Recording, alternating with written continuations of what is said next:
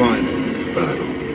Part one, prepare for such a thing. What in the world? The Ring of Jericho era has begun! Wow! Chaos is where order no longer exists. Whoa! Battle is forged in chaotic fires. I'm changing! What Ring of Honor is, I'm gonna desecrate its legacy! Ring of Honor Wrestling presents Final Battle. Live Saturday, December 10th at a special start time.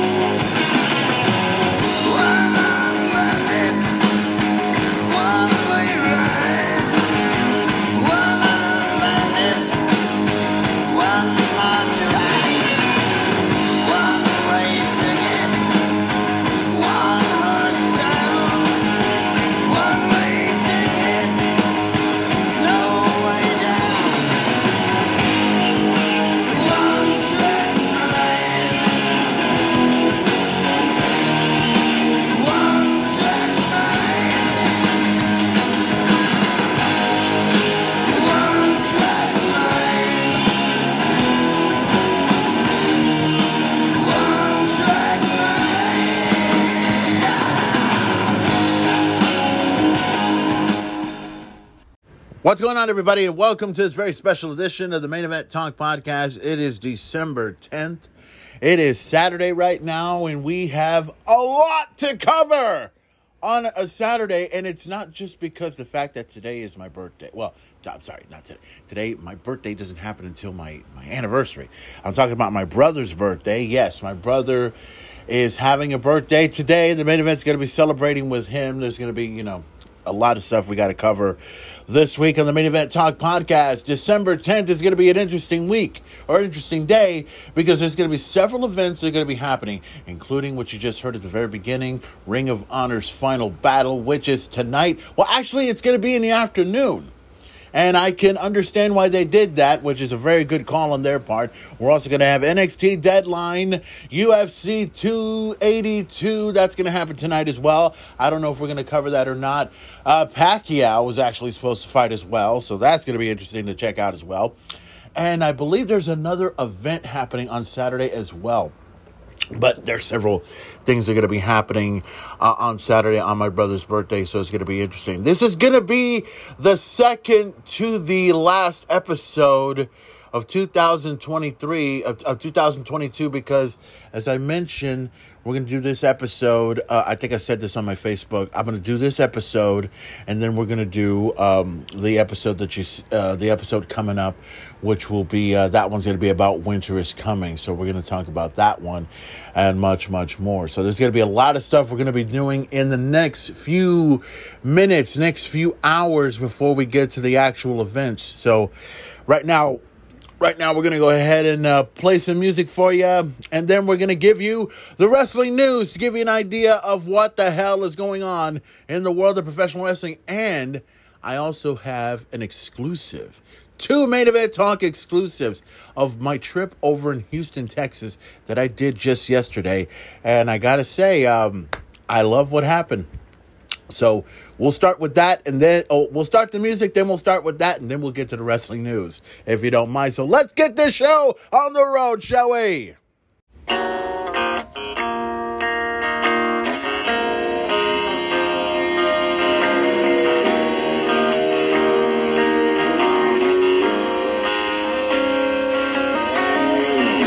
The sun is gone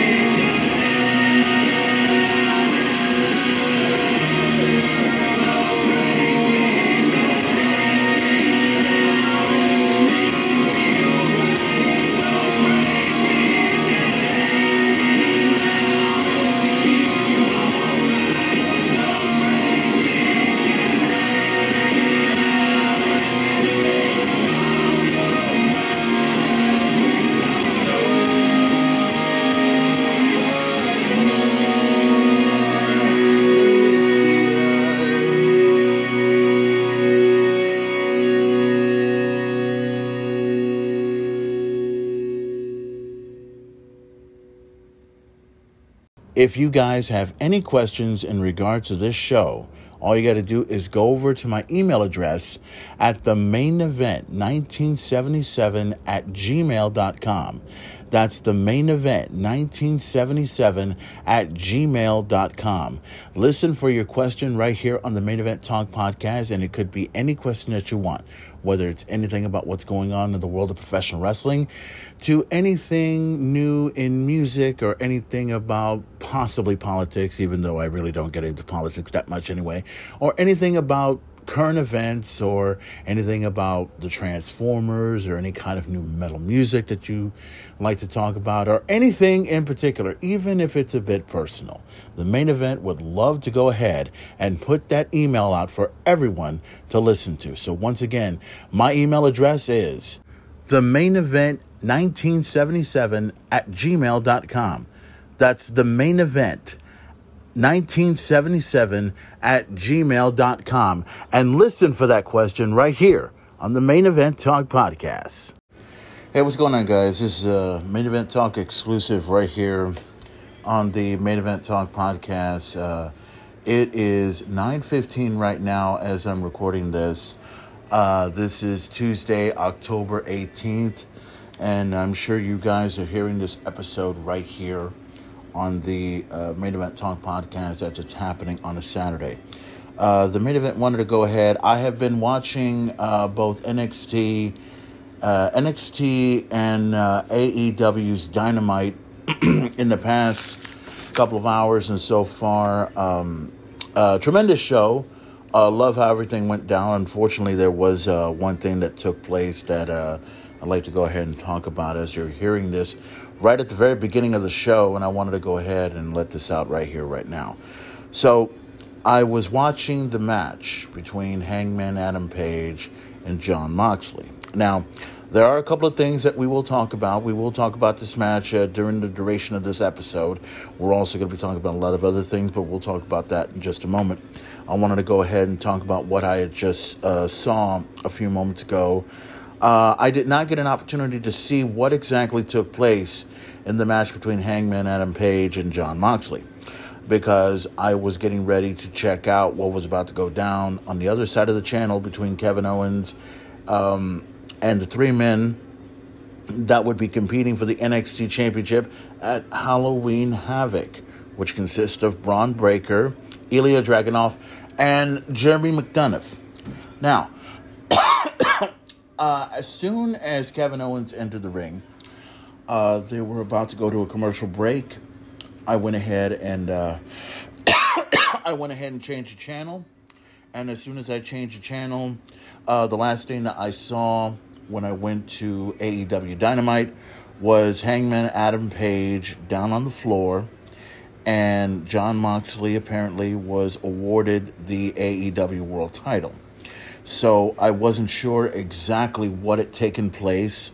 Um, we just heard something about an injury, uh, something that was severe. I wasn't sure what it was. Uh, do not know the severity of the injury that happened.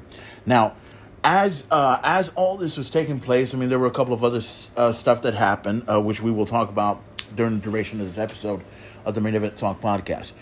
I was looking through my feed. I was looking through uh, several things on my Facebook and on my uh, Twitter page, and apparently there was a severe clothesline that Jon Moxley had did on Hangman Adam Page.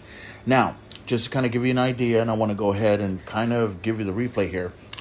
So, as Jon Moxley is about to deliver a clothesline, uh, Hangman Adam Page uh, took the severity of the clothesline and kind of, you know, how when a person uh, gets clothesline, like say, you know, how when a person gets uh, a clothesline from hell from JBL and that person would flip over and then hit the ground, just like that.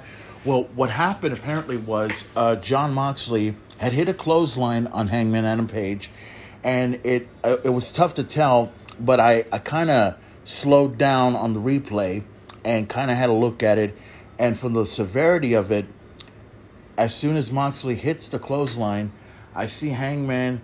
He made a flip, but what happened was, as soon as he hit the ground, apparently his neck or his head had kind of uh, hit the mat and it seemed to have. Um, I'm not sure if it was a twist. I'm not sure if it was he, he- basically what I'm what I'm telling you that he he landed wrong in the match, and uh, th- this was right after this was right after um, everything was already done. Uh, so I saw this on Twitter. I saw this on my uh, Facebook page as well. A lot of people have been um, keeping an eye on uh, what's going on with Hangman and Page at this point in time right now. So um, uh, it was it was very very bad. Uh, it was I don't know how severe the neck injury was. Um, we um, we here in the main event song podcast would like to go ahead and send on our prayers to uh, Hangman Adam Page at this time as this episode is being aired. Now we don't know the severity of the reports and everything. We just know that the um, the severity of the neck injury is serious. Uh, we've had several um, several friends and family look into uh, what's going on. As a matter of fact, I'm looking at several of the tweets here. Uh, ha- um, a prayer for Hangman from uh, the former NWA World Champion uh, Nick Aldis, the National Treasure. Uh, there was also uh, a prayer from um, let's see, I, I believe there was a prayer from uh, WWE superstar Biggie, who had suffered a neck injury himself right at the, I think it was around March of this year. So he knows what's going on and everything. Uh, several people have been sending out tweets and everything about what's going on with Hangman and Page. Let me see if we can uh, look into uh, just a little bit more here, if we can. Uh, let's see. Sorry. Um, just looking into there's uh, one of Sting, one of the Elite. Let's see, I don't see anything. Uh, I'm just trying to um, see if there's any tweets going on for Hangman Adam Page right now. Um, well, right now it's uh, let's see. Okay, so it says here uh, from PR uh, PR Wrestling. Uh, it says here Jon Moxley retains the AEW World Championship via doctor stoppage, uh, hoping uh, Hangman Page is okay. So that's the that's the deal that's happening right now. I'm just looking into everything. Um, everybody's been uh, sending out their support for Hangman and Page at this time right now. Um, not sure, not sure the severity of what's going on right now, but we do know, we do know as you're listening to this episode right now, we know that Hangman Adam Page is injured. Uh, we don't know the severity of the injury, but you will listen and hear to several of uh, several things that are going to happen right here on this episode of the Main Event Talk podcast. Like I said, this is breaking news. This is happening right at the beginning of the show, and I wanted to go ahead and bring this to you before we begin the show in every way possible. And just to give you an idea, I was watching the match with, um, I was watching NXT, I was watching AEW.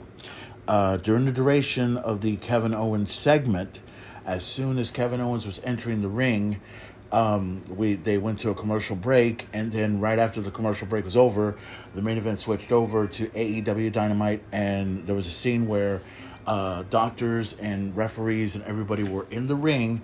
Hangman and Page was on the floor, and um, Jon Moxley uh, retained his AEW World Title. Now, I wasn't sure exactly what had taken place, but when everything was over, I went on Twitter and I was looking at uh, looking at several things to see what I can find. Uh, and I had found a video that somebody had displayed about what exactly transpired. And what happened, like I said, uh, Jon Moxley had hit a, a severe close. Well, it wasn't a severe clothesline, but it was a clothesline nonetheless on Hangman Adam Page. And as soon as he hit the clothesline, all of a sudden, um, Hangman had flipped over. And as soon as he landed on the ground, apparently his head had uh, hit the mat, but it it looked like it sort of. I, I'm not sure if it twist or if it did anything, but he did land on his head uh, in the match right after the clothesline was taken. And after that, uh, the referee had said that we're going to stop the match right here, right now. And uh, that was it. So Hangman Adam Page um, would uh, would be injured right here, and Jon Moxley would retain the AEW World Championship. So, right here on the Main Event Talk podcast, we would like to go ahead and send out our prayers. And um, hopefully, Hangman Adam Page is okay. Um, you know, a- a- as we said many times before, and I just want to go ahead and say this you know, we, we can say whatever we want to about what pro wrestling is when it comes to what these men do in the ring. It's it, there's nothing fake about it, and and I hate using the F word here on the show, but um, there was nothing uh, fake about what took what transpired. Uh, all I can say at this point, right, right here on the Main Event Talk podcast, we wish um, Hangman Adam Page all uh, all the best, and we're hoping he's okay. Uh, all all our prayers and our thoughts are with him at this time. We know that our thoughts and prayers are with him and his family. We're hoping Hangman Adam Page will be okay. And like I said before, you're hearing this right at the beginning of the show. Now, it's being released on a Saturday, okay? And it's the weekend of Halloween Havoc. We're going to talk a little bit more about Halloween Havoc. We're also going to talk about the Tuesday Night War between AEW and the NXT, and plus we will give you an update on everything that's hanging, uh, that's having, that's happening right now with Hangman Adam Page. This is a Main Event Talk exclusive right here on the Main Event Talk podcast. And as I stated, you will hear the other part of that main event talk exclusive at the end of this show uh, because there was a lot more that happened. Because that that I took, I, I decided I was gonna because I usually use my phone when I do all these podcasts, and I go ahead and you know say what I say and put it out there for everyone to do. So yeah, that was recorded when I was over at my work, and I was getting ready to have a trip over in Houston, Texas and uh, it's incredible. Uh, I I'd like to tell you what that is and everything else like that, but we will save that for the conclusion of this episode of the Main Event Talk podcast. Now, let's get the wrestling news out of the way from the Arcadian Vanguard Podcast Network, and let's hand it over to one of my favorites, not only in the Arcadian Vanguard, not only in the Wrestling Observer. We're gonna hand it over to Mike Sempervini to give us the wrestling news. So, Mike Sempervini, take it away, my man.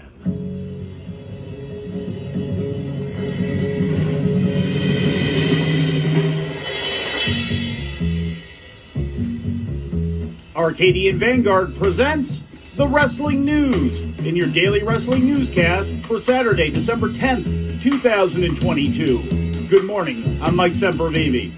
We begin today with WWE SmackDown, which aired live on Fox last night from the PPG Paints Arena in Pittsburgh.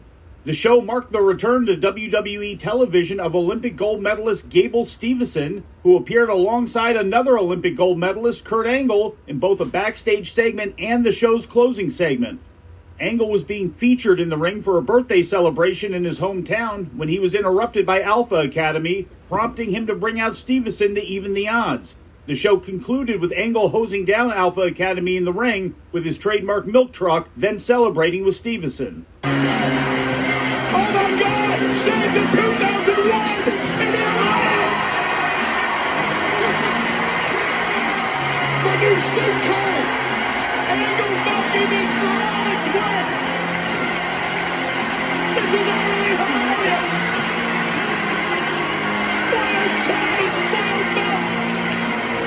Suit's! Kurt Angle milking this opportunity! The Academy! Steveson has been signed with WWE since September of 2021 and has made a handful of TV appearances for the company to date, but has yet to wrestle on WWE television. In the opening match of the show, the Usos successfully defended the undisputed WWE Tag Team Championship for the second time on TV this week, beating Sheamus and Butch with some illegal outside help from Sami Zayn. Quick with a pro kick, but a super kick. Tag made, Butch is legal. Instinctive shot from Jay, but he's on jelly legs right now. This is Butch's for the taking. Step up enzuigiri by Butch again.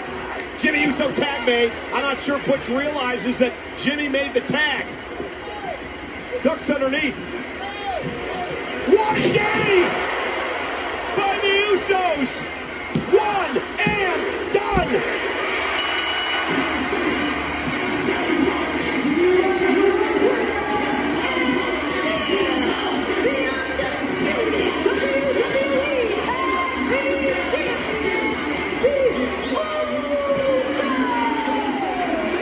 What started as a contract signing for next week's Intercontinental title match between champion Gunther and SmackDown World Cup winner Ricochet turned into a six man tag team match, with Ricochet and the New Day defeating Gunther and his Imperium partners Ludwig Kaiser and Giovanni Vinci when Ricochet pinned Kaiser. In other happenings, LA Knight called out Bray Wyatt for his recent sneak attacks during a promo segment. Tegan Knox and Liv Morgan defeated Shayna Baszler and SmackDown Women's Champion Ronda Rousey when Knox pinned Rousey, and the Viking Raiders against Legado del Fantasma went to a no contest due to interference from Hit Row. Later in the evening, a taped edition of AEW Rampage aired on TNT from the HEB Center in Cedar Park, Texas. The opening match saw former AEW World Champion Jon Moxley defeat Konosuke Takeshita, putting him out with a Bulldog choke. This was Takeshita's first TV match for AEW since officially signing with the company last month. Adam Page stormed the ring after the match and got into a brawl with Moxley, with Moxley's Blackpool Combat Club members Wheeler Yuta and Claudio Castagnoli breaking it up and bringing Moxley back to the locker room.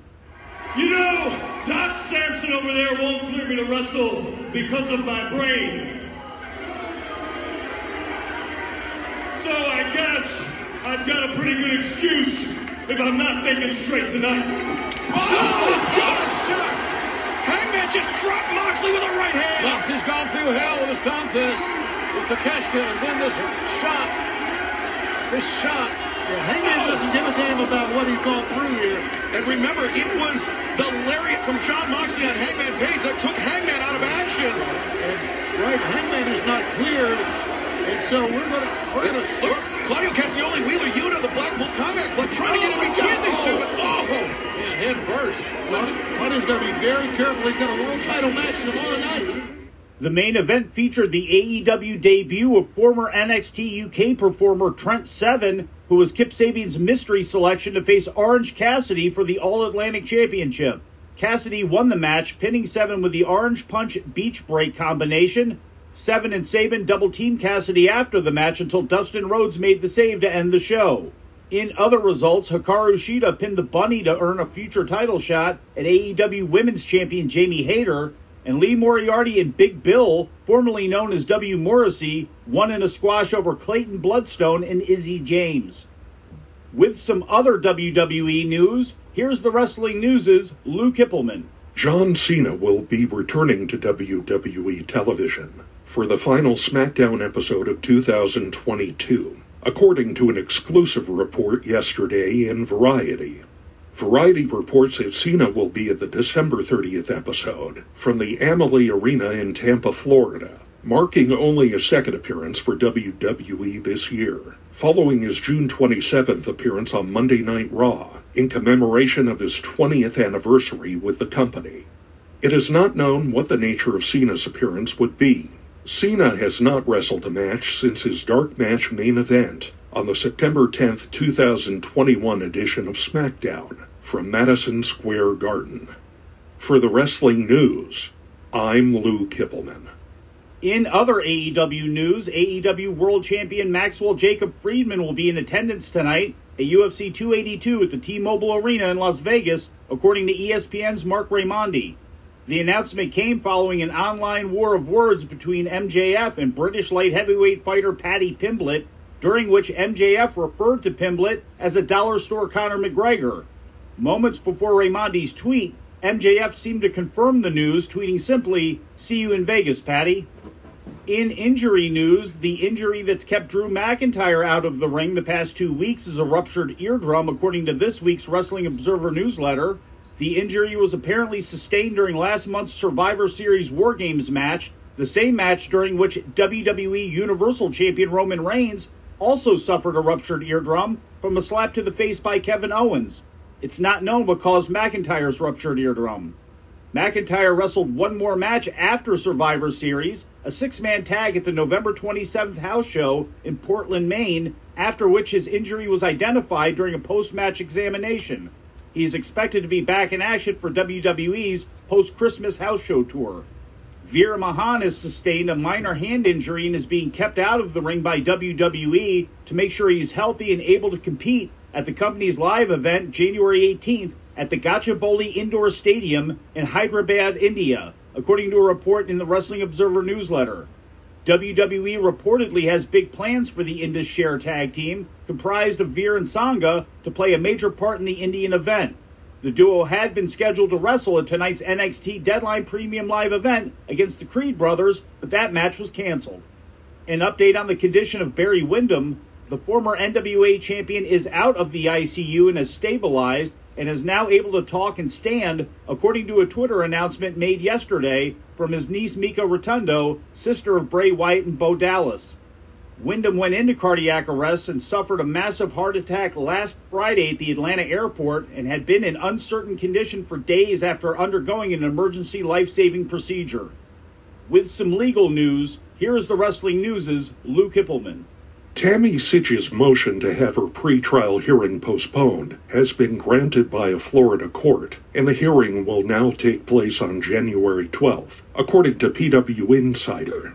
The WWE Hall of Famer has been incarcerated for 214 days while awaiting trial for several third degree felony charges, including DUI manslaughter, causing death while operating a vehicle with a suspended or revoked license, and three counts of DUI causing damage to property. The charges stem from an incident involving Sytch, which led to the death of 75 year old Julian Lasseter in Ormond Beach, Florida last March. Sytch's original request was that the hearing be pushed back to February, but that request was denied. For the Wrestling News, I'm Lou Kippelman. Our final report today will contain some spoilers for upcoming Impact Wrestling television. These will not be full results, but only the newsworthy items that occur during these tapings. If you wish to not hear any of these spoilers, we'll give you a moment to make your decision. And please remember to follow us across all of our forms of social media. Heath and Rhino lost the Impact World Tag Team Championship to the Motor City Machine Guns, Alex Shelley and Chris Sabin, last night at the Impact tapings in Pembroke Pines, Florida. The match is expected to air during next week's edition of Impact Wrestling on AXS TV. This is the Machine Guns' third Impact Tag Team title reign. They currently also hold the IWGP Strong Openweight Tag Team Championship. And before we leave you today, we'd like to remind you that however you consume your content, you can find the wrestling news 24 hours a day and 7 days a week across social media. On Twitter, follow us at Wrestling News AV. Our Facebook page is also Wrestling News AV. The Wrestling News can also be found on the Arcadian Vanguard YouTube page. And for those who utilize Amazon Echo devices, just tell Alexa to play the Wrestling News podcast. And remember to make sure you add podcast at the end. Once again, for daily updates, breaking news, and more, follow the Wrestling News across social media. And that's the news for today. If anything happens, we will be here to tell you about it. No clickbait, no paywall, just the wrestling news. The Wrestling News is a division of Arcadian Vanguard, and the Wrestling Newscast is a production of the Arcadian Vanguard Podcast Network. Thank you very much, Mike Zippervidi, for the news and everything else like that. And also, I forgot, and I think they just mentioned it already uh, right here on the Wrestling News. Big happy birthday shout out goes out to the Olympic gold medalist Kurt Angle. He celebrated his, birthday. He's at what, 54 years old, 50 something years old, I think. I think that's how old he is and everything. He's still Kurt Angle still looks in great shape in every way possible. I saw the I saw the whole angle that happened uh, right as you know because I was in Houston yesterday and I had came back just in time. I didn't get a chance to see the full segment of what happened at the beginning of SmackDown, but I did get a chance to see Gable Steveson, and I get did get a chance to see you know the whole thing with Alpha Academy and the whole thing with the uh, truck and everything else like that. Uh, funny stuff, good stuff in every way possible as only Kurt Angle can. But big happy birthday goes out to Kurt Angle, Olympic gold medalist. Also. Uh, another birthday, and I want to go ahead and get this out of the way. Speaking of Houston, Texas, um, and I wanted, um, uh, she was one of my original friends on my original Facebook.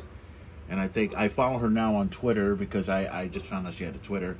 And she has her own Facebook page, and she also follows me on uh, Instagram as well. She's wrestled here in Corpus Christi a couple of times before, and she, I believe, she wrestles over in the Houston area. She's wrestled in several other promotions around the state of Texas, and I believe all around the world. Is still well, I don't know if around the world, but probably is true. That but big happy birthday goes out to Claudia Solis. Yes, Claudia Solis, who. um uh, uh, she was friends with me on face on my original Facebook for a while. I think she stopped being my friend. I don't know why, but when I started getting my new Facebook, I gained her back on my Instagram. I gained her back on on my uh, Facebook, and now I have her on Twitter and everything. So big happy birthday goes out to Claudio, uh, Claudia, Cla- Claudia, Claudia. I keep mixing Claudia with Claudio. Because why can't you just call Claudio Castagnoli?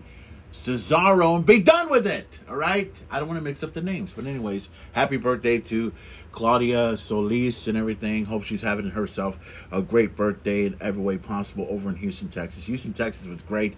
Love being there, but we will talk about that at the conclusion of this episode of the Main Event Talk podcast. So, guys, uh, let's see. There's um, what other stuff do we have to talk about before we get into uh, some things here. Um, well, there is one. There is a couple things. I'm going to go ahead and get this out of the way, and um, we'll probably talk about this at the conclusion. We'll well play some of it anyway at the conclusion of this episode. As you know, um, besides today being my brother's birthday, and besides the fact that uh, let's see, it's Claudia's birthday today, uh, yesterday, and Kurt Angle's birthday yesterday. Uh, there's also a couple of things we also have to remember and think about at this time, and I want to go ahead and get them out of the way. We'll probably play them later on on this episode of the Main Event Talk podcast. Uh, but about a few days ago, uh, December, oh, actually, no, I'm sorry, it wasn't a few days ago, it was just two days ago, to be exact. December 10th is my brother's birthday. December 9th is Kurt Angle and uh, Claudia Solis' birthday. But December 8th, it holds a very dear place in my heart, especially to the heart of everyone, especially when it comes to metal music. Now, we know about what took place over on December 8th of 1980. That was when uh, John Lennon had passed away. Uh, that was over, I believe it was 42 years ago, if I'm not mistaken.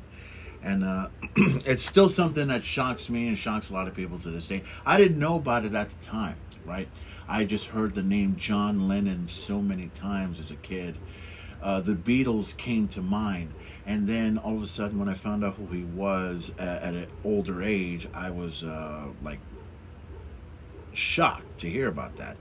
Uh, at that time, it was probably years ago, maybe my, when I was in the 90s, I think, probably when I was in my teens. But yeah, John Lennon was a um, a huge figure, a legend in the music business, you know. And it was sad about what happened to him, about the fact that he uh, he got shot by a crazed fan, and let's call it we see it by a crazed fan, and it's just sad that something like that that happened to him. So uh, we would like to acknowledge that right here in the Main Event Talk podcast about uh, the the death of John Lennon. His memory still lives on from here on out. I still remember seeing. Uh, somebody had showed some footage. I think it was a, I think it was either MTV or MTV Classics. I think it was one of those where they show footage of everyone basically a crowd of people that showed their respect and everything for John Lennon, and it was just one of the most um, incredible things I've ever seen over in New York City. The other thing that happened, and this is something that is very close to me, very close to my heart in every way possible, and it's something that we we are still in shock about to this day. Uh, December eighth, two thousand four, is a moment that I will never forget because um, and this happened years ago, and I wanted to go ahead and get this out of the way as well. About uh, 2004, uh, I believe it was a Wednesday. It was Wednesday night, and the main event was uh, on his way to head over to uh, Rich's Billiards, and I was hanging out with. Um, I remember hanging out with Hector at the time, and me and him were gonna go shoot some pool, drink some beer over at. Uh, at the time, it was Theo's and uh, Renee was gonna come over and drink beer, shoot pool with us until he gave us the word about what happened to former guitarist of Pantera and then guitarist for Damage Plan, Dimebag Darrell was shot uh, on stage, uh, and it was when I heard about that from him, I was like, "Oh my god!" And then I heard it through the news as well, and everyone, all they could talk about was what happened with Dimebag Darrell when he got shot, when he got killed, and was just one of the most horrendous things I've ever heard. And my God, and and it's so crazy how, um, you know, it's it's pretty and for this to happen, and and it's incredible for this to happen on December eighth, on the night when John Lennon sh- was shot, was the same thing that happened to Dimebag Darrell, and it was one. it- It's still one of the most incredible things ever heard about in history, when you have one legend that is shot, and another legend is shot.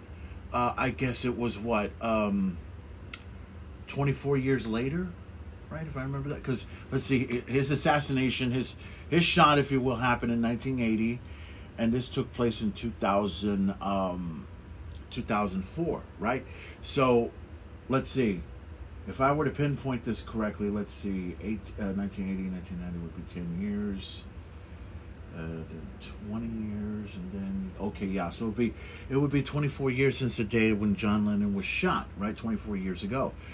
Now, 24 years later, you get the same, the same thing, but on stage on stage. And I think uh, from what I remember from the documentaries and from what other people were saying, that they were almost 10 minutes into the set, or not 10 minutes, or 10 seconds into the set.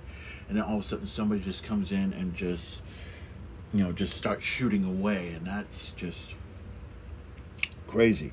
And the thing was, uh, I, I think the guy was shooting the, the uh, members of Pantera, was shooting, uh, was going to go for, got Dime, got Dimebag Darrell. And I think, uh, again, if, uh, if if I had Mike Rod on the podcast, I guarantee you he would tell me, you know, a lot more because he was a huge fan of Pantera, just like um, just like anybody else was.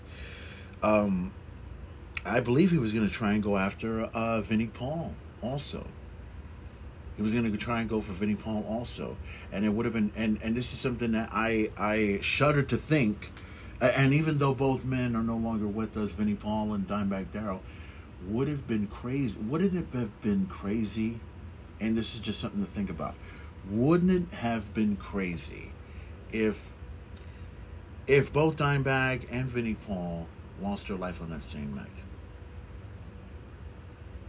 I- I would not want to think about that, but that's also something that would be very eerie to talk about. And the notion and this and, and I'm I'm getting two different conflicting stories and I still want to know the real story about who who did what. About what what did this guy do? Why why was why was this dude because let's see I remember I think it was behind the music that said uh, I think it was uh, some sort of a former Marine or something like that who who was disgruntled over the breakup of Pantera, right? But then another, like they did behind the music of Pantera, they did two different versions. They did one version where they talked about Dimebag, uh, where they talked about this guy who was um,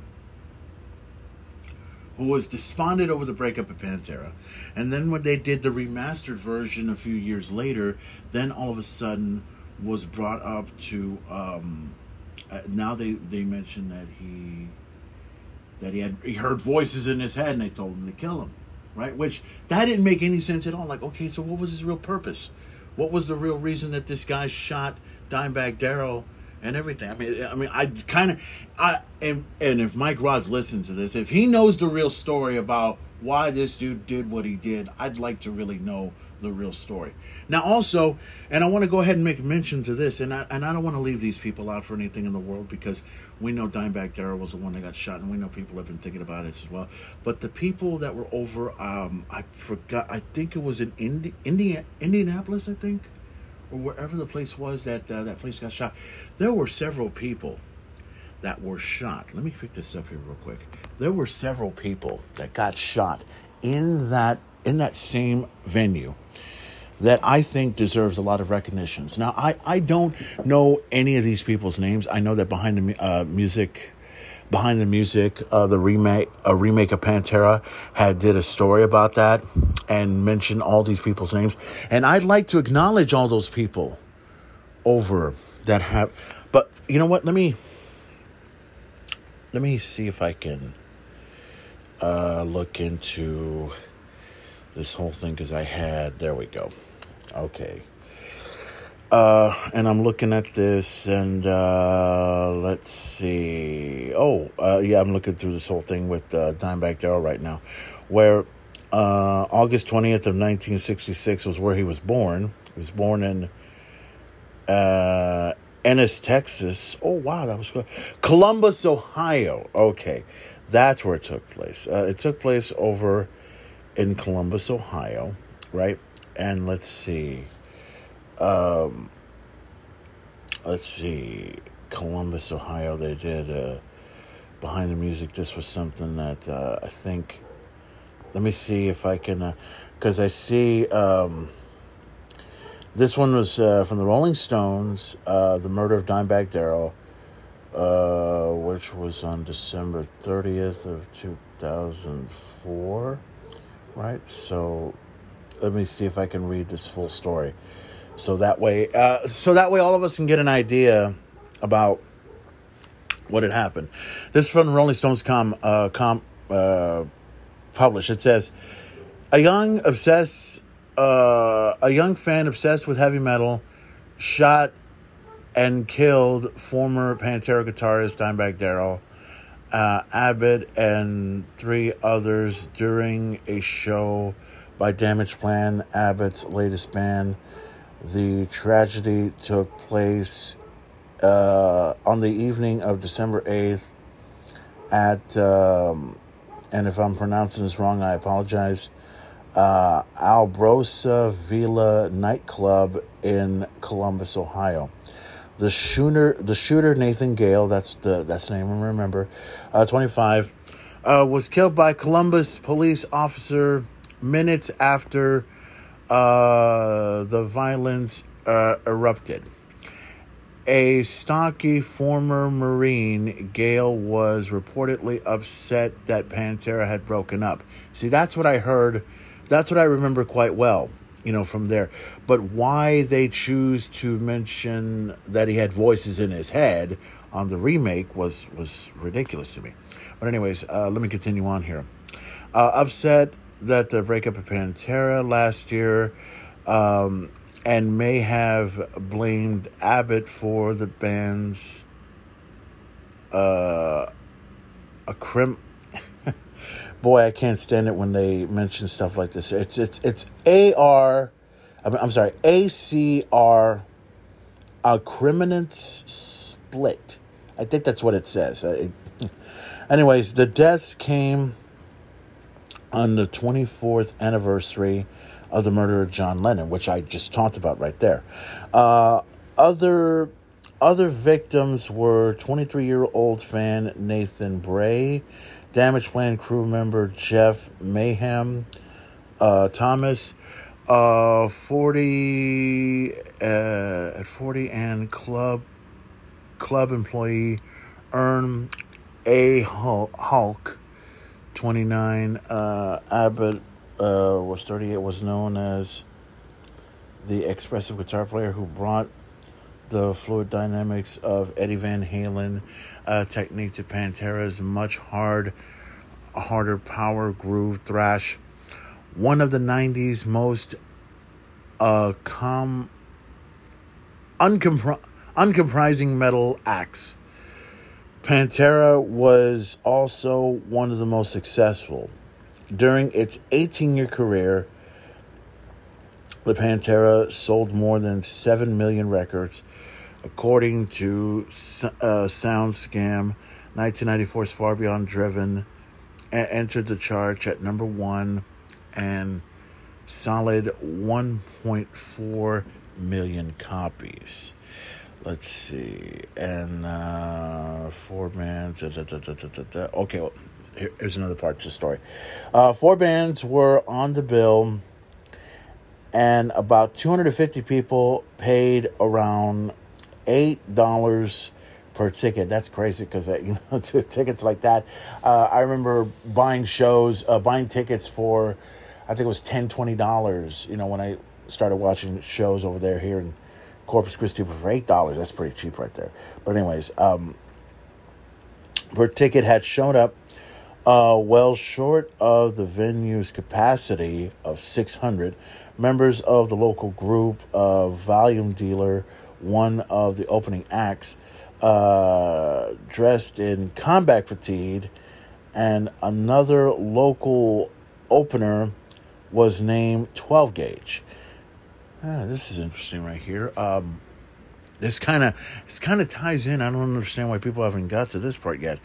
In the chilly darkness, Gale had been uh, hanging out with the clubs, uh, with the clubs, packing a lot while the music pounded inside. The construction workers from the Mary- Marysville, Ohio, a blue collar, uh, a blue collar sub twenty five mile northwest of Columbus. Gale stood six feet, um, six feet three, uh, weighed more than two hundred and fifty pounds. He wore thick glasses and Columbus Blue Jackets hockey jersey over a hooded sweat shirt. And and I think this this is what he said. Hey man, why aren't you watching the show? A fan asked him. I don't want to see no shitty local bands, he said. you and it also says here you can at least go inside and stay warm. No man, Gale said, I'm gonna wait for damage plan. Hmm, that's interesting. Club manager uh, Rick Cantella pegged Gale as a harmless hanger on one without a ticket. Ooh. Ooh, that's. He didn't have a ticket, huh? That's that's kind of interesting there. I think some people really need to relive this.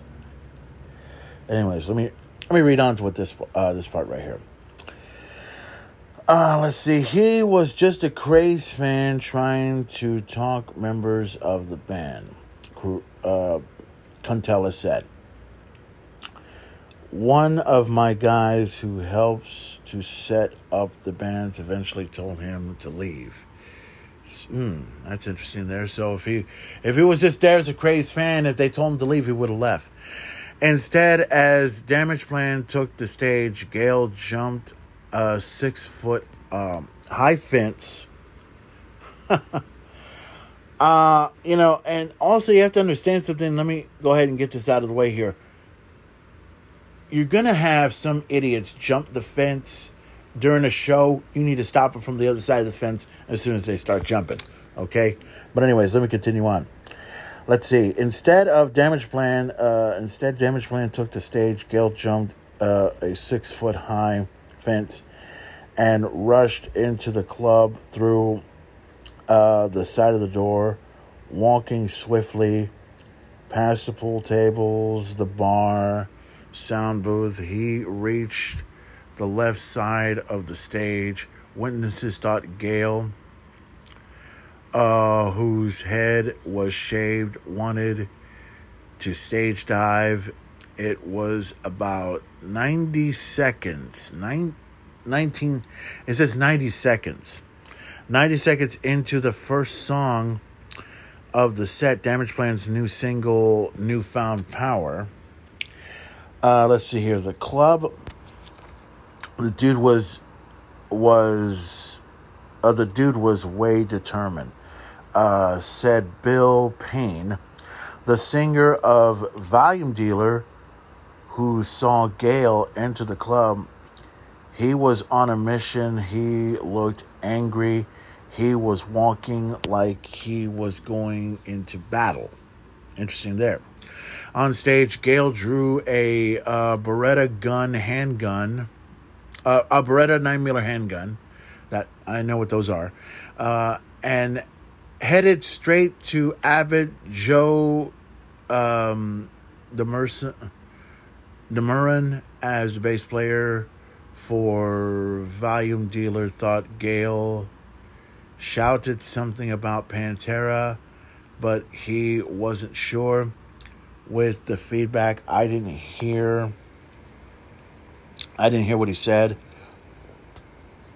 Derman said it was uh, I saw him open his mouth and yell something, but I don't know what it was. He just looked determined. Gale shot Abbott, who was headbanging his hair in his face at least one, let's see, at least one in the forehead. Dime was doing his thing and said, uh, said Aaron Benner, a fan was uh, standing nearby.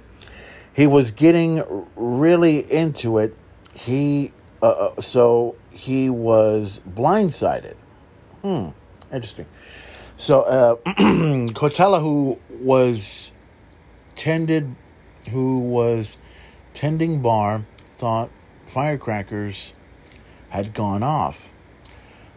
Others figured the speakers were popped or somebody had fired a cap gun. I thought they were playing a big gimmick, said Ryan.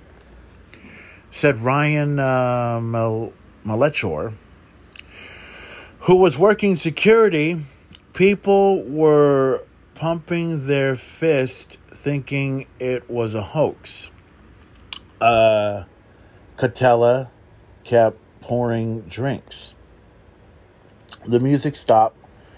Uh, drummer Vinnie Paul, uh, drummer Vinnie Abbott, Darrell's brother, stood up uh, behind his kit. Abbott's guitar began to uh, to emit feedback in the high pitched streak. A security guard tackled Gale, who confirmed uh, who continued to shoot into the crowd. One uh, one bullet grazed the arm of a volume dealer, a roadie, uh, Travis Burnett, I think. A let's see. A blurry former soldier was dropped, um, dropped his beer and ran towards the stage to try to disarm the shooter. I asked him, dude, that, uh, what the fuck are you doing? Uh, Burnett, he was like, get out of here, get away. As I went to grab him, he shot me. The bullet went through my shirt and I didn't even feel it. Wow. And especially when you've had too many beers, you're not going to feel it. But once once the adrenaline comes back to you, then you know what's going to happen next. Okay. Anyways, let me continue on. Uh, let's see. Um, uh, Darrell Abbott laid on stage bleeding from his head while most fans fled. One concert goer, Mindy Reese, a registered nurse from the Columbus, um, uh, from Columbus, rushed forward. I said, "Fuck this! I'm a nurse," said Reese. He uh, said Reese. He needs help. I didn't. Uh, I did chest uh, compressions for 15 to 20 minutes. I kept saying, Dimebag, come on, come on, please stay with me. Abbott was nearly, uh, nearly dead, was near death by the time the paramedics arrived. Let's see, uh, let's see. Okay, it looks like it continues on from here. Uh, from the backstage area, Officer James um, can't pronounce this name correctly, but it says appeared carrying a 12 gauge shotgun. Okay, I remember. I remember. Uh, just stop right there. I remember seeing footage of a cop going right towards somebody with a 12 gauge shotgun, uh, and that looked extremely familiar. Remington shotgun. He walked past a stack of amplifiers and saw Gale, who had taken a male hostage, holding his gun. The unidentified man's head. Gale began moving towards the rear of the club from 20 feet away.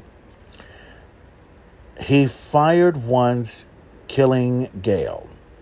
Uh, Nathan Gale, according to people in Marysville, was troubled but not prone to violence. He was enlisted in the Marines in 2002 but left uh, left the Corps for uh, uh, for as yet unknown reasons.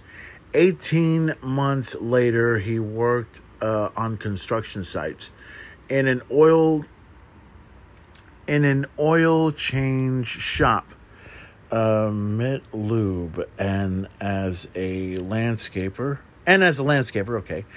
Uh, Gale also played offensive guard for the Lima Thunder, a local Supre- Soprano football team. Sem- Sempervino, is that what it is? Okay, well, anyways, uh, football team. Uh, like, like we're not, like we're supposed to know that this dude used to play football for somebody. Who gives a shit?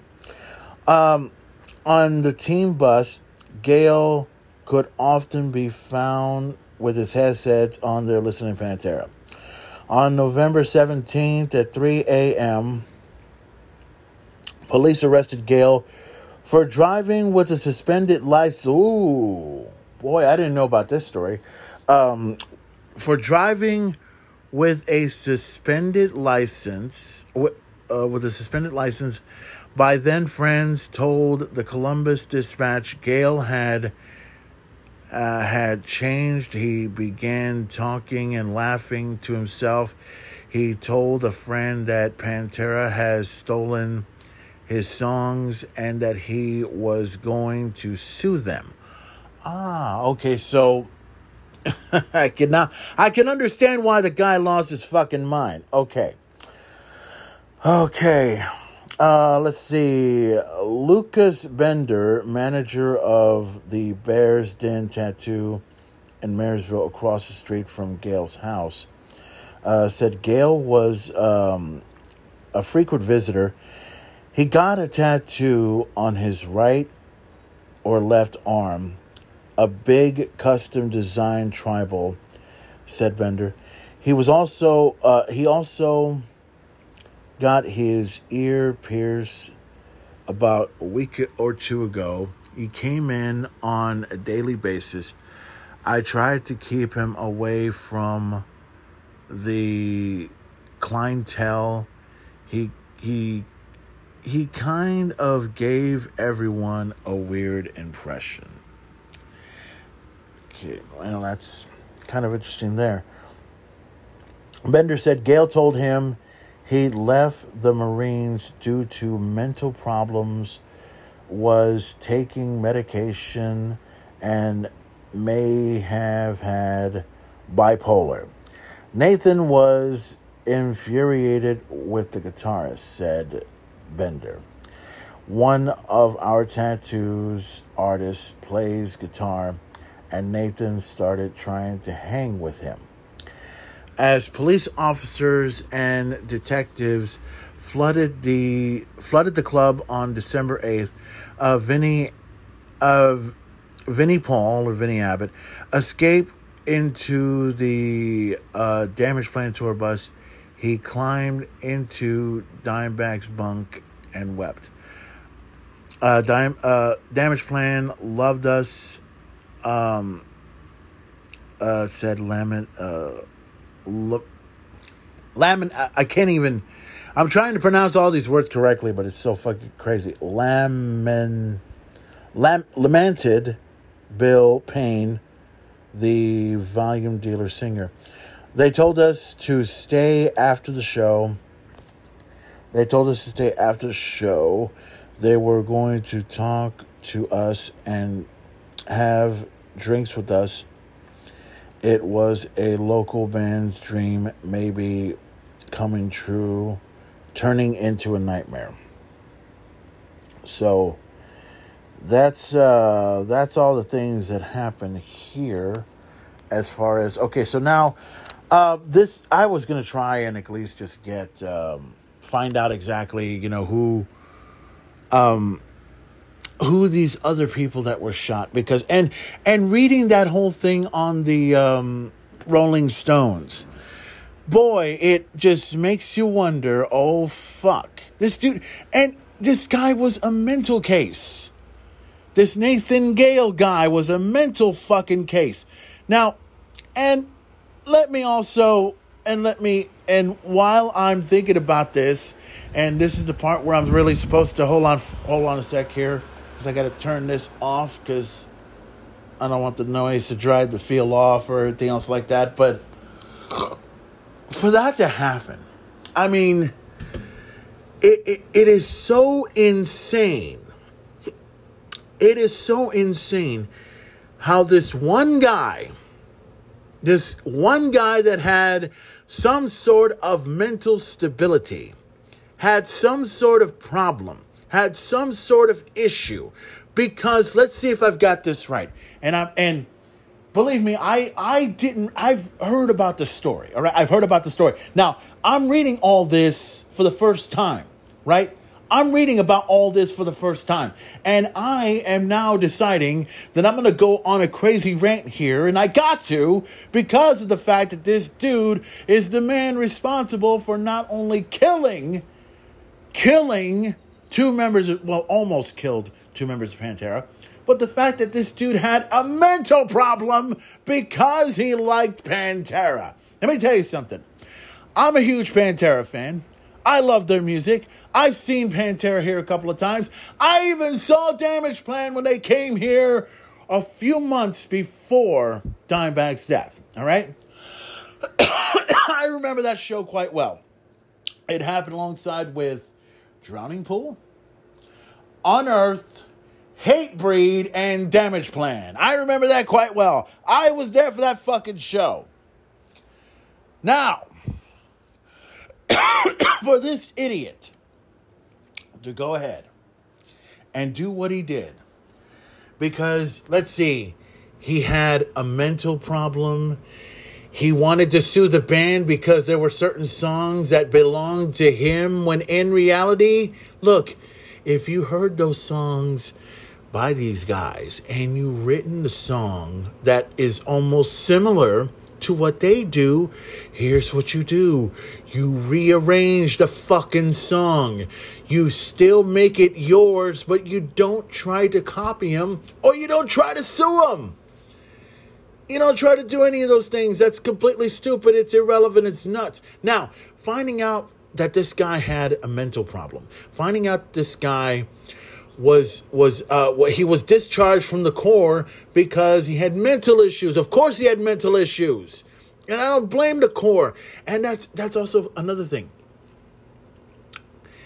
It doesn't just affect not just the fact that a guy had a mental problem in the core. it's also it happens everywhere. It happens in if you're working in the fire in um, firefighters or if you're working for the police or if you're working for you can't have a mentally disrupted moron come into your part of the segment because you think that he's not going through a problem. It's ridiculous. It's stupid. It's one of the dumbest things i've ever heard.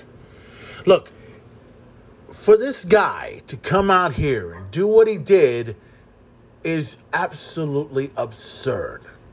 I can't believe it. I cannot believe this shit that I see. And now, and you know what? I'm glad this, uh, a lot of us are glad that this Nathan Gale moron is shot. And I want to take my personal hat off to that police officer that came over that sh- came over that guy with that fucking 12 gauge shotgun and blew him in the fucking head. This guy, and let me tell you this right now. Let me tell you this.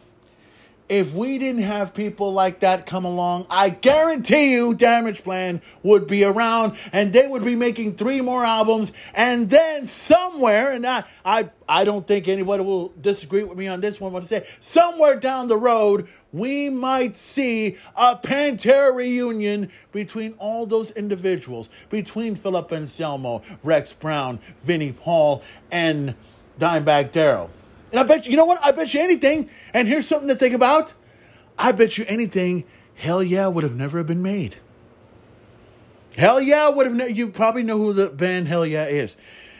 That band would have never been made yet. It probably would have still been in the works and everything, but I bet you anything, it would have never happened. And we could have had a Pantera reunion instead of having the Pantera reunion that's happening now. Because just think about this two members of Dimebag Darrell, um, two, two members of Pantera, two of the original founding members of Pantera are no longer with us. And now they're doing a Pantera reunion that features Rex Brown, Philip Anselmo, I believe Zakk Wylde and Charlie Benante are going to be in, involved in this uh, situation. Let me tell you exactly what my mindset is about that. My mindset is it will never be the same. It's not Pantera. People are going to hate it, and people are going to reject it for what it is. And would would it would be nice if Pantera did not come back at all because the only way people will enjoy Pantera is if it was Dimebag Darrell, if it was Philip Anselmo, if it was Rex Brown, and if it was Vinnie Hall. Though that is how you're supposed to have a Pantera reunion. Now, the other thing you have to think about is the only way this Pantera reunion will happen is if Rex Brown Vinnie Paul and Dimebag Darrell sit and have a conversation with Philip Anselmo. That's it. Because you have to remember, if any of you guys have kept up with the documentaries, I remember, and I'll say this because I'm a metalhead in my own right. I remember a long time ago when I started, I think it was 2000, as a matter of fact, it was 10, uh, 10 years ago, where let's see. Wait, we're in 2000. No, no, no. It yes, it was. Was it 10 years ago? was it 20 years ago? No, it was 20 years ago. It was 20 years ago. It was 20 years ago.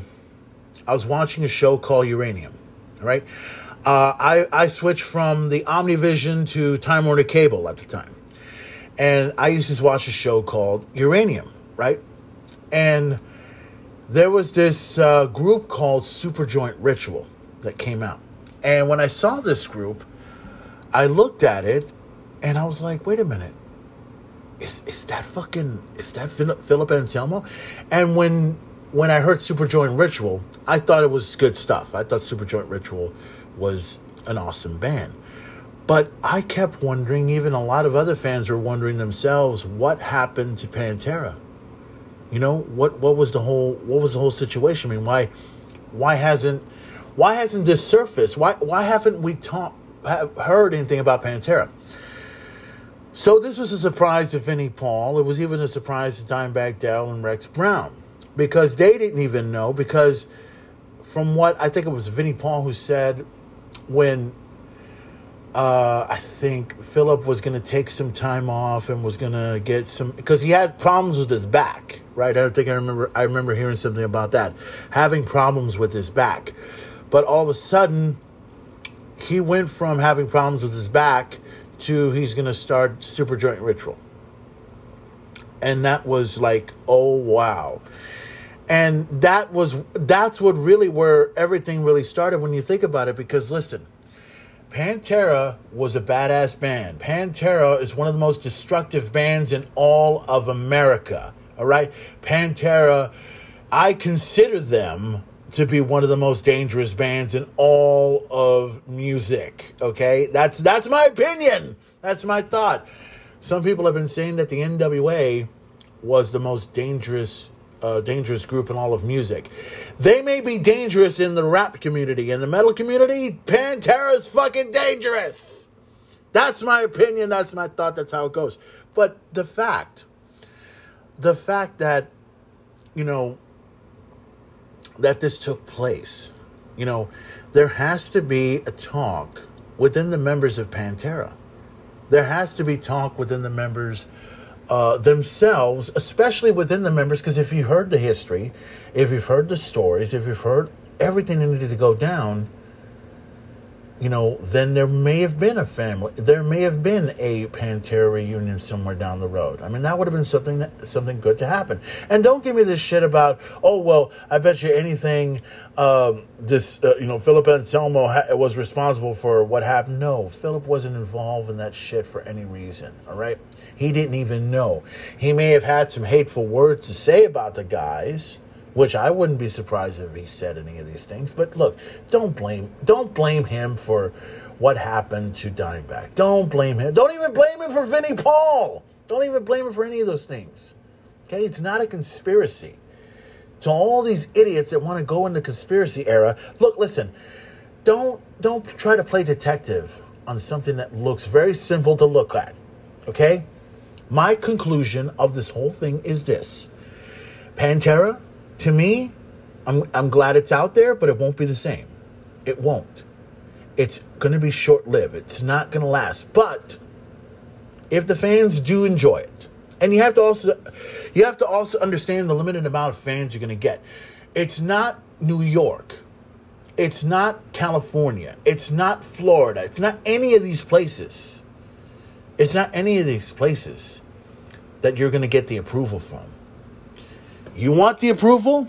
You get it from New Orleans or Texas, especially here in Texas. Because I'll guarantee you, you come to Texas, we will either tell you we want this Pantera to stay or we want it out. That's it. A Pantera reunion without the two original members is ludicrous, is insane. And look, I love I, I you know I one day I will sit back with Mike Rod, Tony Khan, if you will. I will sit back with Mike Rod and have a conversation with him, drinking a couple of beers, uh, some black tooth grin, and we we will ask the question. Should there be a Pantera reunion? I bet you Mike Rod's answer will probably be yes, but it will also be no because he knows it's not the same without the two members. And it's the truth because look, it's not. It's never going to be the same. And for people to keep saying, we want a Pantera reunion, we want a Pantera reunion, we want a Pantera reunion, we want a Pantera reunion. Here's the thing. It would be nice to have a Pantera reunion if if the original members were still around. If Dimebag Darrell was not shot and Vinnie Paul wasn't dead. That's the point of it. And also, look, listen. I I I I wish Pantera was around. I really I really do. I really do. Because in a time and an age when when metal was dead and alternative came in, Pantera came up and said, "Fuck it. Fuck this alternative bullshit. We're to bring metal into a whole new level." And they did.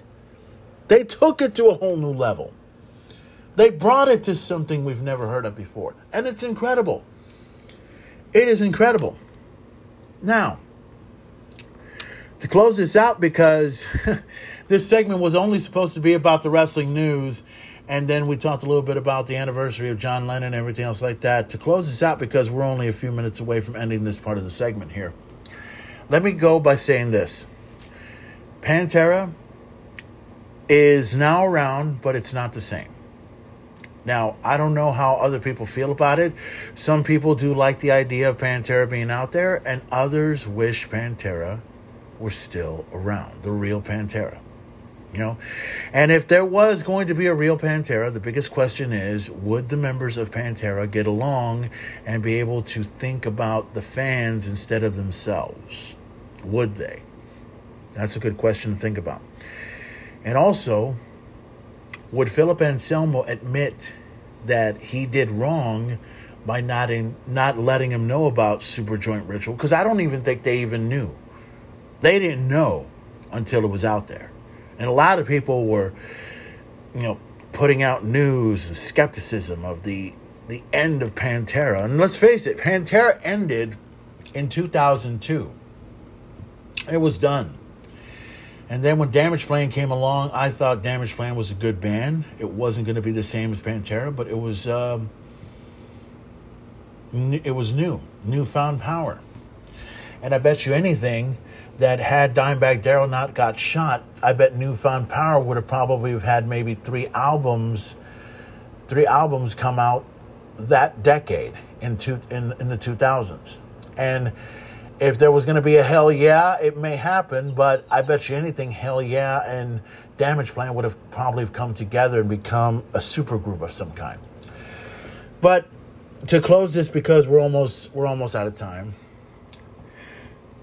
My thoughts on the 40 where are we 42 42 year anniversary of the death of of the death of John Lennon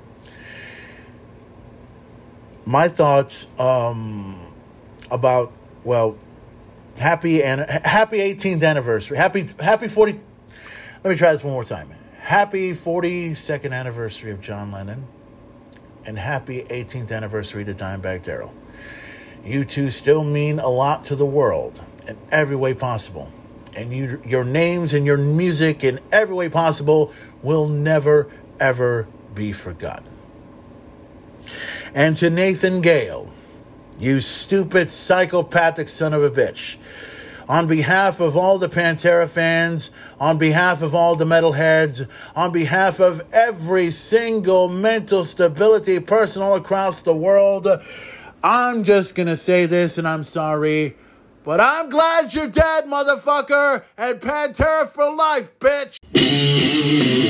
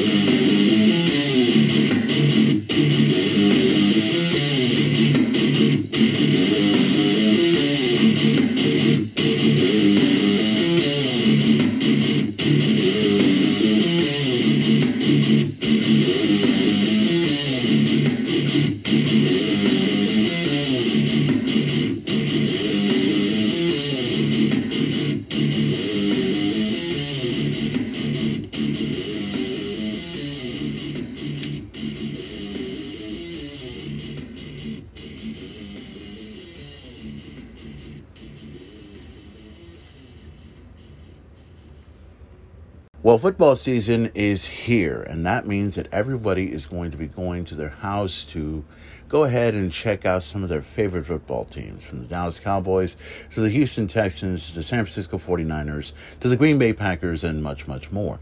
But why just be at your house and check out the football games? We can go ahead and head over to Rich's Billiards and check out the games themselves.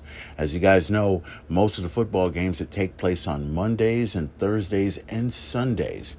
And if you guys want to go to either one of those dates, you can. All you got to do is head over to Rich's Billiards, go check out the game, order yourself some beer, order yourself some food, maybe shoot some pool with some friends and family in every way possible. Now, besides all that, you know that Rich's Billiards, not only do they have some great beers, some great food, some great company, but they also have some great, great events happening in the next few months. You know that in October, there's going to be a big event happening at Rich's Billiards that includes our good friends at Emo Night, and they are fixing to present their biggest emo night to date, which will take place live Saturday, October 15th. Be there as early as you can. It will take place live featuring several bands involving, and if you guys want to get there as early as you can, do so Saturday, October 15th. It should be one epic event. And with all that being said, besides all of those things that are going to happen, you can come in and check out some boxing, check out some football, check out some ba- basketball, some baseball. We're getting closer and closer to the World Series. So if you guys want to check out the World Series, you can head over to Richard's Billiards and check out everything that happens at my favorite place of all time. Rich's Billiards, 5815 Weber. Not your average heroes, the legend continues. This episode is sponsored by the Main Event Talk Podcast. I am the main event player, the Super C Kid himself, and I approve this message. William Regal. Oh, is this a story? I remember when I was one. mocked and ridiculed for this story. Oh, what's up? William Regal will reportedly start back with the WWE in early 2023. You know, here's what Dave wrote in the uh, the Observer. I believe there's something that's going on here. Uh, multiple stories regarding his contractual status. He said, "I've had so many different people tell me so many different stories. The primary source story is that his contract was short term. WWE side said that he had an out. So here's the thing, everybody." I don't know what happened. I don't want to say that I think that my version is correct. I don't know what happened. But what I like to do when there's alternate stories is I like to think this is stupid. I like to think logically, okay? So, here are the two stories. One story is that he signed a short-term deal. His deal is coming up and he is going back to WWE. The other story from the WWE side is that he had an agreement that if Triple H returned to power, he would be allowed to go back to WWE. Okay? Now, people have ridiculed the idea of that. All right? So, let's look at let's look at the two stories. Well, they're they're like, well, how come no one else signed a deal like that? Oh, come on. Okay, now hold on, listen. All right, good, Listen. Okay. First off, William Regal is not vying for the world title. He's not wrestling. He's out there as a manager. He ended up being a manager for the Blackpool Combat Club. I don't think he was signed for like high six figures. I think that there's a decent chance that they contacted him after he had been released and he was willing to do it. But he's very, very loyal to Triple H. Triple H has saved his job multiple times. And whether it was an actual clause or a verbal agreement, it was like, if he comes back, I would like to return. And Tony does a lot of things for his guys, and he was like, okay, I agree to that. I think that that is the most likely scenario because this is not a story that came out of WWE two weeks ago. This has been a story that's been talked about in NXT going back months and months and months. They believed that months ago before any of this ever happened, okay? Now, the other idea is well, he signed a short term deal. Well, first off, when he signed, we heard it was a multi year deal. We didn't hear that it was a short term deal. Second, he signed a nine month deal. Not not a year. I was like, I don't want to commit to a year. I'll give you nine months. So nine months ago, he thought, you know, I have this feeling that in December, Vince will have been removed from power and Triple H will be running the main roster. So therefore, I'll ask for a nine month deal, which will expire just in time for me to return. Maybe he signed a nine month deal. But to me, of the two options, he somehow knew that something was going to happen, and in nine months, Triple H would be in power, and that'd be a great time to return. That's A. Or B, he had an agreement with Tony that listen, I much I, I, I like it much better staying in Florida. I don't really want to travel. I'm willing to do it, but if something happens, I would like to go back. And Tony said, I respect you. They all respect you. I will give you that. That's what I think is more likely. We'll get Mike's thoughts after the break. Observer Live.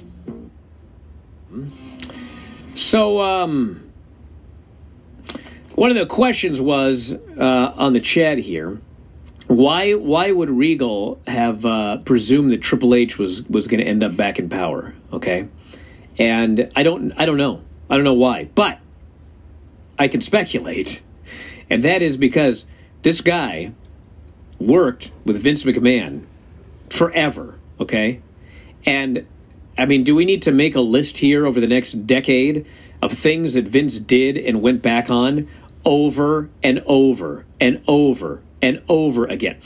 William Regal worked in, in developmental and he worked in scouting, okay? Do you know how many times Regal was told that there was a change in scouting? And we are, in fact, we know about it because of the email that MJF read. How many times was there a change in the way that WWE is doing scouting? We only want people 6'2. We only want people 225. We don't want any wrestlers. The, la- the the most recent time they did that, I mean, the day the day it happened, we were like, this ain't gonna last. You know what? It didn't last. Okay? So Triple H was removed from his position as head of developmental, and they started this NXT 2.0. You guys remember the first few weeks of NXT 2.0? The colors, all the green guys. The show was a horror. It was nothing like the old NXT. If you're William Regal, would you not take one look at this colorful NXT 2.0 with Vince and Dunn in charge and go, dude, there ain't no way this is going to last? There's no way. We're going to be back to the other NXT. I don't know if it'll be six months, a year, whatever. He's very close to Triple H. Triple H had a health issue in September. He signed with AEW in March, October, November, December, January, February, six months post Triple H's his deal. And, you know, I'm sure he was talking to Triple H all the time. And by February, March, he probably had a good idea that, you know, this guy's doing all right. And does, did anybody think we were never going to see Triple H in WWE again doing anything? Like we'd never see him again. So I don't think it's it's uh, a stretch at all to think that he talked to Tony and said, you know, I'm really loyal to this guy. And this NXT 2.0 thing, it ain't working. It's nothing like it used to be. This deal of only not looking for pro wrestlers, like it's not going to work out. You know, I, I think that at some point it's going to go back to the way it was, and I don't want to travel. I'd rather stay at home. I'm I'm I've got health issues. You know, he's talked about his health issues. You know, it's probably not fun being on the road in airports every week. I can totally see him talking to Tony, and you know he and Danielson are close. Him and Moxley are close. You know, they all respect this guy greatly. I can absolutely see something like this happening. I think that's way more likely than I'm going to sign a nine month deal. Actually, less than that. March, April, May, June, July, August, September, October, November. Yeah, nine months. I'm not very good at math. But I find it far more likely that he did that than I want to sign exactly a nine month deal because I think in December it'll all be different and I'm going to want to go back. But I don't know. All I know is it looks like he's going back. The odds he signed a nine month deal are that, that's just too perplexing for me to even like comprehend something like that. I mean, he probably did sign for a year or signed for three years, but actually had enough foresight to go. I want this in my contract. Okay, it, it doesn't. There's a no there's no trade con there's all these things that you can put in a contract. If you have a lawyer and the lawyer knows what they're doing and you know what system and what profession that you're in after all of these years certain things that you are required you are going to want. And if Tony Khan said okay to that which I don't see why he wouldn't say okay to 30 60 days this will be the out. And if Triple H actually gets back in charge we will go ahead and release you. Now, let's just say Samoa Joe was looking for that because Samoa Joe wasn't fired once, but twice. The second time after he was brought back by Triple H after his father in law cut him. Then he was cut again. For an active wrestler, I would ask for that. If I'm Tony Khan, I wouldn't give that to him, or I would put a lot of restrictions on it. But in the case of William Regal, there was no way to know flat out if you're on Tony Khan's side, I would assume, that a letter was sent to the Wall Street Journal, and all of a sudden, after Stephanie's gone, Triple H is gone, things are going to start falling apart for Vince. But they did. And it looks like William Regal took advantage of just having a clause in his contract and is now out. They're talking about Regal. Everything is talked about. Regal will not show up until after the beginning of the year, which would make 30 or 60 days. I guess 30 days at this point, maybe 60. There's all these conspiracies as to this story with William Regal when this part of the story seems really simple. That's that's it. I mean, I don't know why people I know why people want to dig into it more, but this just seems to me as you have a good agent, a good lawyer, and you actually knew what you were doing when you signed. And unfortunately, it didn't work for AEW, and it backfired on Tony Khan because Vince was out of power. Well, the other That thing seems here, that hold simple. on. The other thing is, people are looking at this too much as, well, who could have possibly known Vince would be removed and Hunter would take over the? ma-" It's not about that. No. I don't think. I don't think that William Regal wants to go back and be on the road for Raw and SmackDown every week. I think that he would prefer to live near the Performance Center, have to drive there and back, largely be at home, and not have to deal with all the travel and the stress and everything. I would bet you anything. I shouldn't say that because I don't know, but my gut feeling is that if he returns to WWE, he will be doing a backstage role at NXT. I don't think, I mean, it's possible he'll do the main roster and travel everywhere, but I bet you anything he's going back to the NXT job.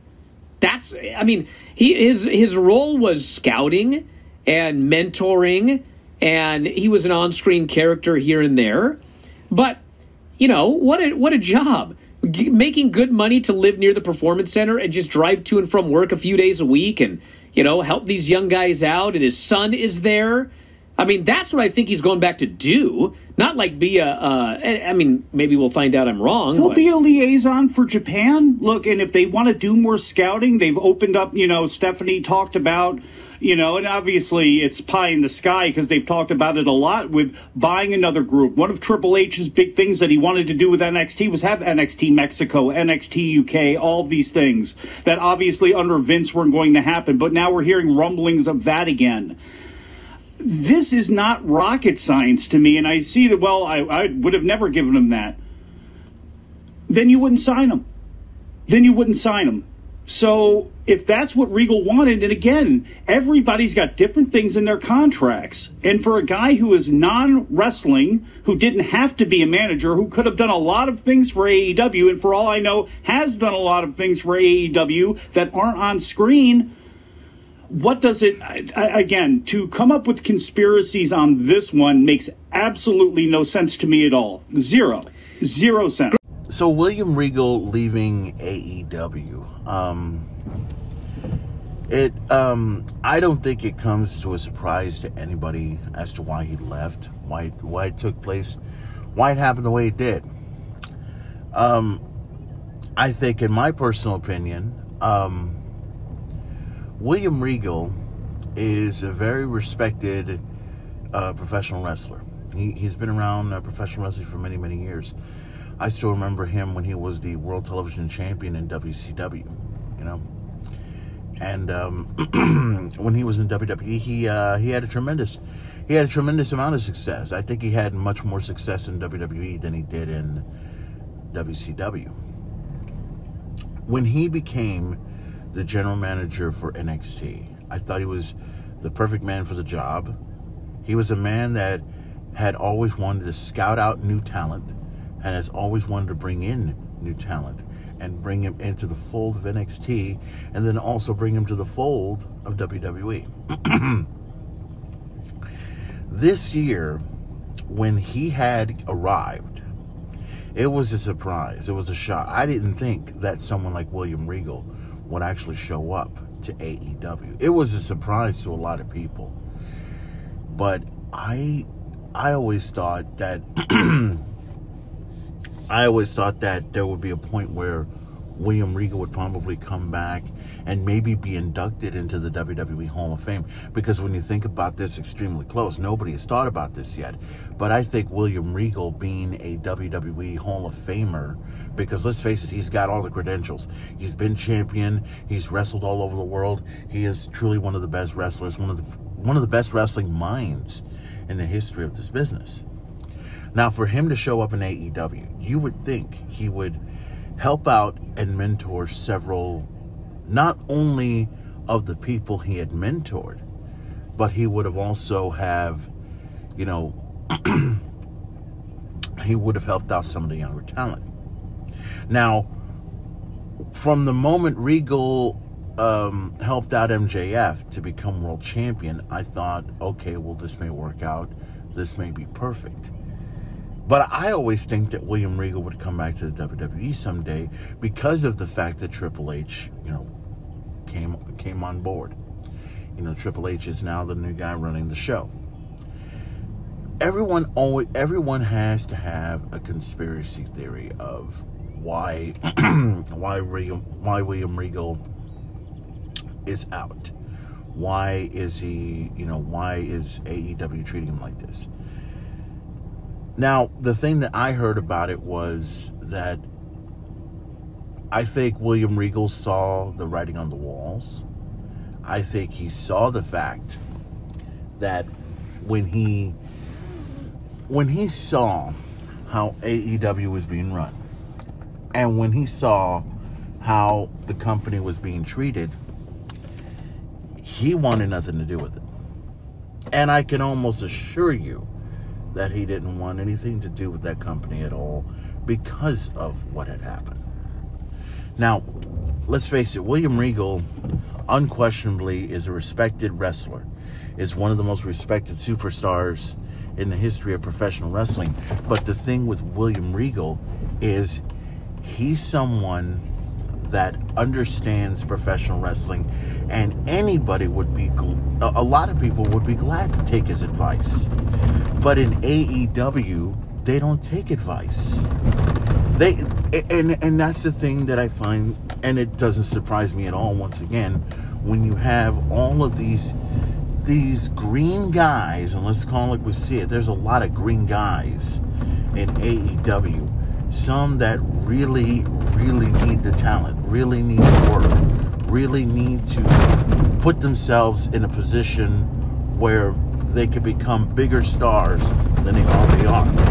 I always think nowadays, and the way the company is being structured, I always feel like the company now, more than ever, AEW is going on three years, right? And you would have figured that they would have learned how to be better wrestlers. You would have thought that they would have been they would have learned automatically as to how how to become a better wrestler, how to become a better superstar, and how to show that they are much more than just a bunch of flipping flops and everything else like that, right? Instead, some of these so-called journalists, some of these so-called and and, and I'm, I'm sorry to say it, but wrestling observers do not see what other people have already seen, and that is AEW is a self-trained promotion that that feels that it doesn't need to get advice from veterans. It doesn't need to get advice from people that have already done what they've done before.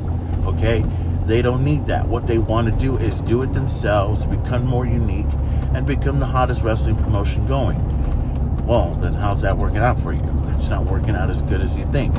Because just think about this extremely close. If William Regal was leaving because number one, well, because he he had a he had an out clause in his contract, so I think that's smart. I think that's very very smart of him to do that. Number two, um, I think if he heard about Triple H leaving the company, then this would be the perfect move for him to go back to the WWE. Because let's face it, he was released because of Vince McMahon. I would have never have released it a William Regal. I would have never released him at all. But when the I, I I bet when the time is right for William to be released, it would have been on his terms. And I also think that it would have been um, best for business if Triple H wanted him to go because they've they've been close friends for a long, long time. And I think that it would have been best for business if Triple H would still keep him. And if he wanted him to leave, I think Triple H would probably tell him it's your call, however you want to do it. You know? So in AEW, William Regal sees these green guys, all of these guys that are self trained, and he tries to mentor them. He tries to help them. There are some that do need the guidance, that do need the help. And then there are others like like the Young Bucks and Kenny Omega and Hangman Adam Page, especially Hangman, who had mentioned in the past that he never took advice, which is ridiculous, which is stupid. I mean, if I was if I was in the wrestling business, I would have taken advice from these men and understood where they came from and understood why they are successful and how they've been successful for this long. I, I could never take advice from young guys. I can really never, I can never, because the young guys in wrestling these days think they know it all because they do gymnastics, because they do these flips and flops. I've always felt that wrestling has several different dynamics. And the dynamic is this one side, you have serious wrestling. You have serious wrestlers who want to take their craft seriously, who want to become a top guy, who want to draw money for a company, who want to draw money for themselves. That's the serious part of the wrestling business. Um, when you have when you have these clown wrestlers, all they want to do is make poke acts, make fun of the business. That's what they want to do. They don't want to take professional wrestling seriously. They don't want to be the serious guy. They want to be the funny guy. They want to be the one that makes you laugh. They want to be the one that is poking fun at wrestling in any way that they can. And then you got your, um, then you got your young punks you're the ones that that want to be top guys, but they want to be top guys in their own right. They want to take wrestling to a whole new level, uh, a level that they they they don't want to be in the same level as the serious guys because they think they could draw more money by doing all the flips, all the flops, and everything. They they under they know the business because they wrestled in Japan, they've wrestled in in in the UK, they've wrestled in Australia, they've wrestled in all these other promotions and they've held on to every ch- single championship and can tell you that they're the greatest of all time when they have not proven anything to any of the veterans, when they haven't proven anything to any of the other promotions out there that they've not worked for. And let's call it like we see it. They've not worked for the WWE. They've been a part of WWE before, but they've never been in there to a capacity to where they could be taken seriously. Because let's face it, if you would have looked at the Young Bucks from years and years ago, you wouldn't take them seriously. I remember Dave Meltzer, and I think I've mentioned this several times before, where Dave Meltzer had mentioned that the Young Bucks are the modern day version of the Midnight Express. And I kind of found that to be very, very insulting. Because when I look at when I look at the um, when I look at the Young Bucks, I look at them as a modern day version of the Hardy Boys, and they look exactly like the Hardy Boys. They do everything like the Hardy Boys. They dress like the Hardy Boys. They're young like the Hardy Boys. They have every trademark of the Hardy Boys. So you can't sit there and tell me that they are not a young version of the Hardy Boys. Now, to put to put this out, William Regal understood and realized that he had to leave AEW. And I think it was travel issues. I think that was one of the reasons. But I think it was also because of immaturity when it comes to management. Because let's face it, uh, management management cannot take their business seriously. And I bet you anything, I bet you anything when William when William Regal heard about CM Punk. Because let's face it, William Regal, I think he likes CM Punk also. I think he understood that management is not going to change who they are. I bet you in 2023 they're not going to be able to change anything about what they are and continue to do the things that they're doing. Right? So for William Regal to leave, for William Regal to leave AEW was the right call on his part.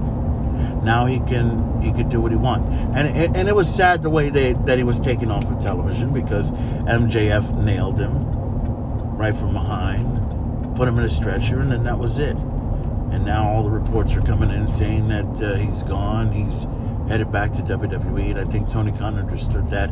And I think Tony Khan, I, I think he's already starting to have this part where the the reports are going to come in about did he was he aware of William Regal leaving? And I know some people will probably want to ask Tony that question. Tony will never answer that question because he's always said no comment every single time when he does stuff like that.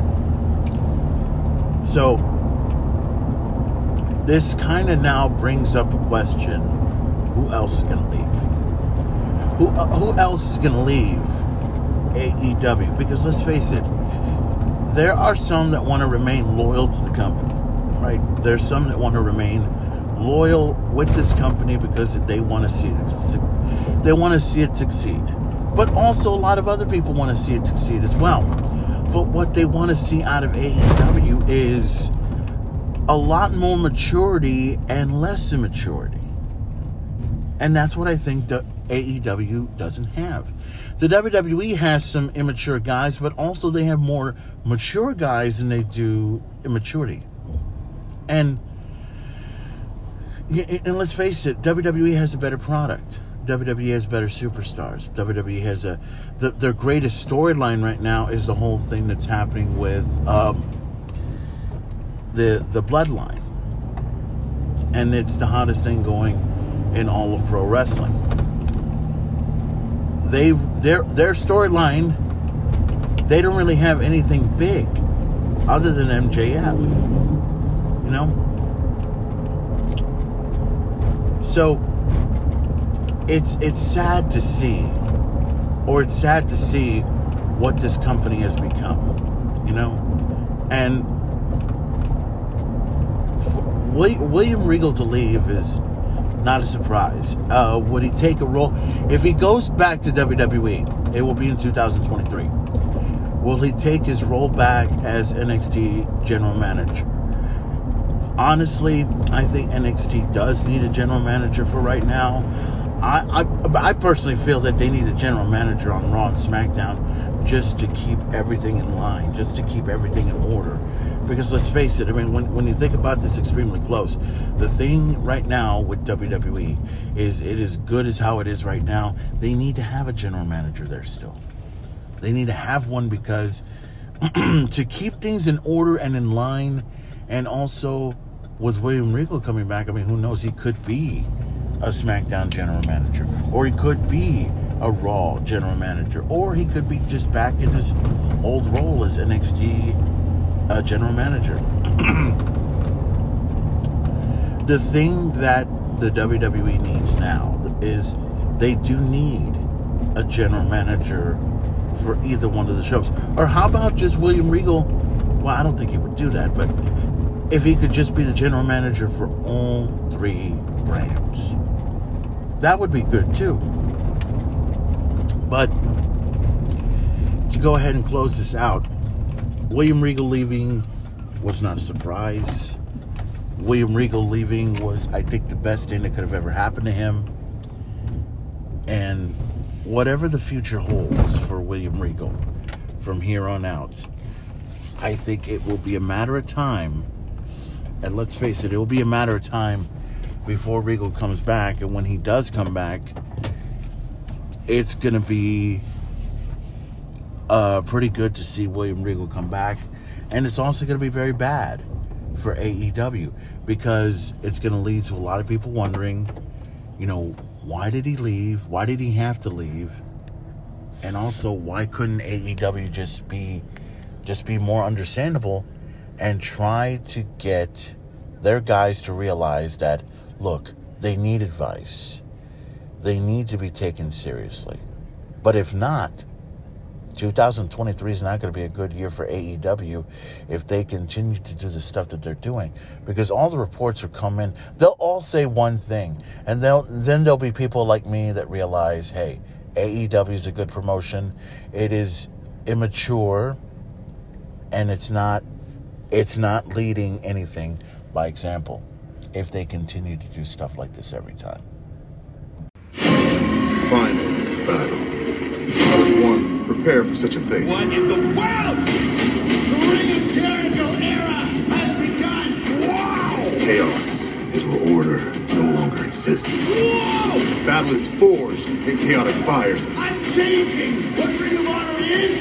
I'm gonna desecrate its legacy. Ring of Honor Wrestling presents Final Battle. Live Saturday, December 10th at a special start time.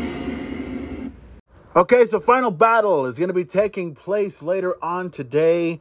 And as this episode is being released, uh, we know that the Ring of Honor's Final Battle event is not going to take place at 7 uh, at 7 o'clock or 6 o'clock as far as we know it right now.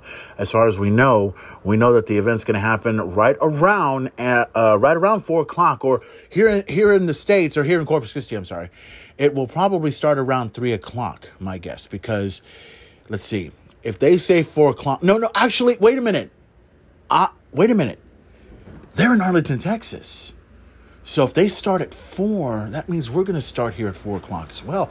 So that means the pre-hour show or whatever hour it is, is going to start around three o'clock. So that's when okay. So now it's starting to make sense now. Okay, because if this was any other state, if this was because usually Final Battle would take place in Baltimore or in Maryland or somewhere around there, you know pan, uh, for Final Battle to start early is good because just think just think about all the other events that are going to happen. There's going to be a soccer event happening. There's going to be not one but two boxing events are going to happen. NXT's uh, deadline is going to happen. Um, what what other event do we have? Uh, UFC 282. That's going to take place as well, and also boy, it's going to be uh, quite interesting seeing what's about to go down and everything else like that. So um, let's see if we can get into final battle effective immediately, just so we can get everything out of the way. Final battle. Let's see. Here we go. Mm-hmm. There's the Ring of Honor stuff. There's this. Ah, here we go. Hmm. Two other. Uh, please do not scroll past. No, I'm sorry. There's always these stupid little things that, that people want us to scroll into. We don't want to watch it. We don't care. Okay, so we've got a total of, oh dear God, 12 fucking matches. 12 fucking matches. They couldn't just keep it at a good 10 or 9. They have to put it at 10, huh? Interesting. Well, anyways, let me go ahead and uh, read into all the matches that are going to happen and give you my predictions on every single one of them. We'll start at the very, very bottom right here. Tag match Blake Christian and AR Fox to take on La, La Faction. Uh, that would be Rush and. Um, Dra- Dralistico, Dralistico, or Mystico, or whatever he's called now.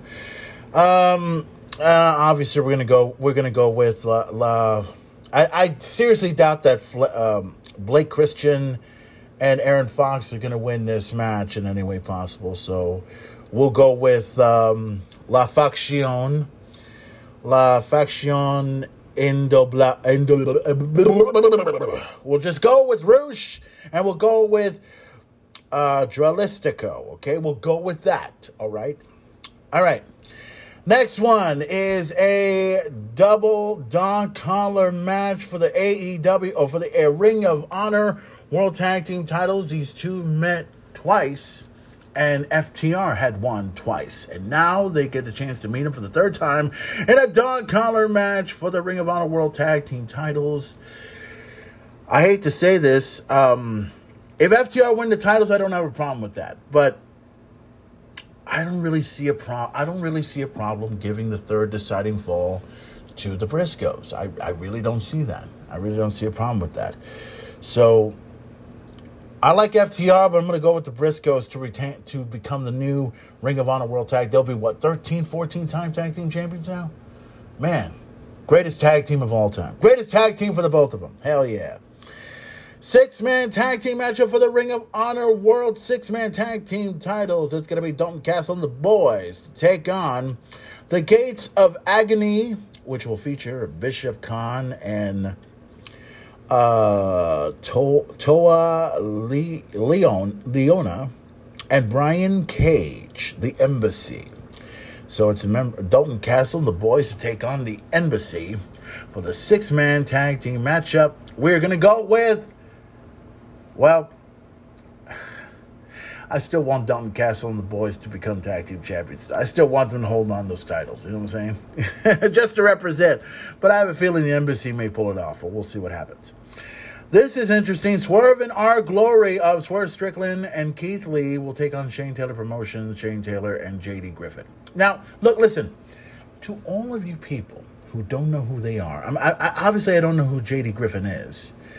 Um, my guess is he's probably a part of Shane Taylor Promotions. That would be my guess. And also, another thing that you would have to consider is that, let's see, Shane Taylor Promotions have had what? Two or three members of the of their stable? I don't know if they went on or not, but we'll see what happens. I'm going to actually go with Shane Taylor Promotions to win this. And something's going to happen between Swerve and between Swerve Strickland and Keith Lee. It's just way too damn obvious. You know what I'm saying? Way too damn obvious. Singles match for the Ring of Honor World Television Champion Samoa Joe taking on Juice Robinson. Oh dear God, Juice. With all due respect, dude, you're not. You're not. You're. You're not. You're not. Okay, you're not. Joe wins hands down. It's over. This one's going to be another interesting matchup. Uh, singles match for the Ring of Honor Women's World Heavyweight Championship. Mercedes Martinez to go up against Athena. This will be good, and when you think about it, extremely close. They're in Arlington, Texas. So that means that Athena's going to win. I love Mercedes. I love Mercedes Martinez. As I think she's been Ring of Honor. She's been, she's been Ring of Honor Women, Women's World. Am I the only one that just realized she's been champion for over a year? Am I right? Um, I I could be I could be wrong, but I think she's been champion for over a year now. You know. But anyways, um, Athena to win it, and Marce- Mercedes Martinez. I'm hoping will happen, but we shall see. Uh, let's see. Daniel Garcia to take on Wheeler Yuta. I hope Daniel loses. I, re- I there's there's honestly I can't get into this dude anymore. I can't. He had promise. He had hope. Now he's with. Oh, I just hope Wheeler Yuta becomes champion again. I I hope so. I really do. Pure Wrestling, um, Pure Wrestling rules match for the Ring of Honor Pure Championship. This one is going to be stupid. Singles match for the Ring of Honor World Championship. If Claudio Castagnoli loses, he will join the Jericho Appreciation Society. Jer- Chris Jericho versus Claudio. Claudio has to win. He has to win. Because this thing with Chris Jericho is stupid and needs to go away now. Okay? The Jericho Appreciation Society needs to go the fuck away. That's my opinion. That's my thought. That's how it rolls. All right, come right into the face. Oh God. Okay, next match is a singles matchup. Mascara Dora, uh, Mas, and I can. Uh, it's in Spanish, obviously. Mascara, Mascara Dora, Dora di, Mascara Dora Dorada, Mascara Dorada. I think I got that right. Holy shit. Taking on Jeff Cobbs. Ah, yes, Jeff Cobbs, who uh, wrestled in New Japan. Also wrestled in Ring of Honor, and I believe he was also that masked man in Lucha Underground. I don't care who wins this matchup, but I'm going to go with Jeff Hobbs. Jeff Cobbs. Uh, Je- Je- Cobb, fuckers. Okay. Tag team match. Jericho Appreciation Society members Angelo Parker and Matt Marauder and you know who those two morons are, taking on uh, the Shinobi Shadow Squad of Cheeseburger. Oh, God, here we go again. I forgot about this team. Let's see. Shinobi Shadow Squad and Cheeseburger. I get you. Will somebody change this guy's fucking. Uh, uh, uh, Coming to the ring right now is Cheeseburger going one on one against French fries. Yeah. What a fucking match. It's very delicious to watch. Holy God. Change his fucking name. Please, change his fucking name.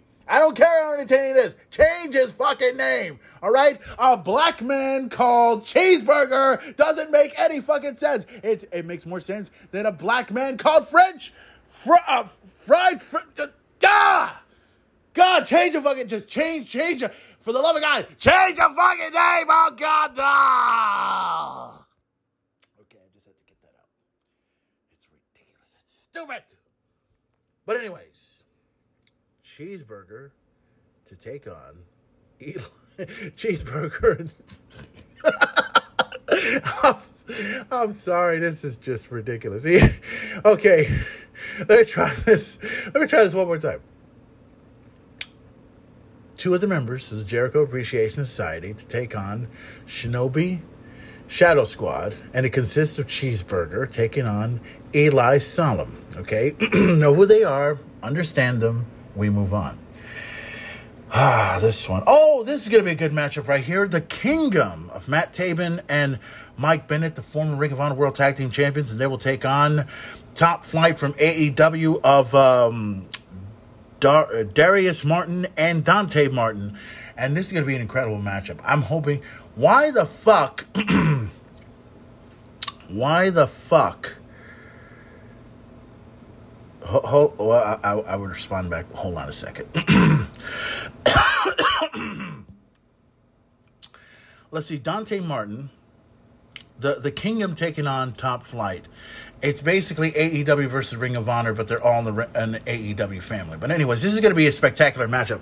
Now these these other four matches, this this the the last match and the, the one before that obviously those are going to be the matches they're going to take uh, that they're going to be seeing on YouTube. Why would you put this match in a YouTube match? Why? Put it on pay per view. Top Flight in the Kingdom on pay per view would be much better than on YouTube. It's ridiculous. It's stupid. It's the way I think. Oh wait a minute! You know, I just realized I didn't give my my prediction. Okay, uh, Shinobi Squad to the Jericho Appreciation Society. But they, if if they lose the cheeseburger, hold the mayonnaise with the pickles if you can. Okay, now the Kingdom and with if Top Flight can beat one of the best tag teams going today in the Kingdom, that would propel them into something special. But I think the Kingdom has it. The King has the Kingdom has experience. They do have. I think Maria Kanellis will be there. I don't know. It hasn't said anything. And of course, the singles matchup, and I think this is probably going to be a part of the countdown show right here. Willow Nightingale to take on Trish Adora. That's that's going to happen. So the first, let's see, one, two, uh, let's see, one, two, three, four, five, six, seven, eight, eight matches for the pay per view and one, two, three, four matches to happen on YouTube. So that's all going to take place. Uh, final battle later on today. So get an opportunity to check that out as much as you can. Remember, the zero hour is going to take place first around three o'clock, and then around four o'clock will be the Ring of Honor pay per view. Now, keep in mind, you could get a chance to check out Final Battle in the afternoon. It's going to happen later on the next few hours. So if you're up and running, get yourself ready to check out Ring of Honor's Final Battle live only on pay per view. Hell yeah. Okay, so as we prepare for Ring of Honor's final battle, there's a couple of other things that I need to get out of the way here. Um, I know that um, my brother's birthday's today, right? And we uh, we're going to be preparing everything for what's going to happen uh, later on today and everything as far as my brother's birthday goes. Uh, I also want to go ahead and uh, make mention of um, another thing, and I, and we got to go ahead and get this out of the way as soon as possible. Um, let me go ahead and get this part out of the way, if you don't mind, uh, because this all is in relations to Rich's Billiards, uh, not Rich's Billiards. I'm sorry, into uh, another event that's going to happen, and we must apologize here. And um, and, oh, and I'm just uh, watching this on my Facebook right now because this all has a lot to do with our good friend who also plays as members of the Knife Party, a tribute to Deftones, Matt Wood, who is graduating today. And I'm just noting, noticing a picture of Matt Wood alongside with his lovely wife and uh, several other people there that just graduated.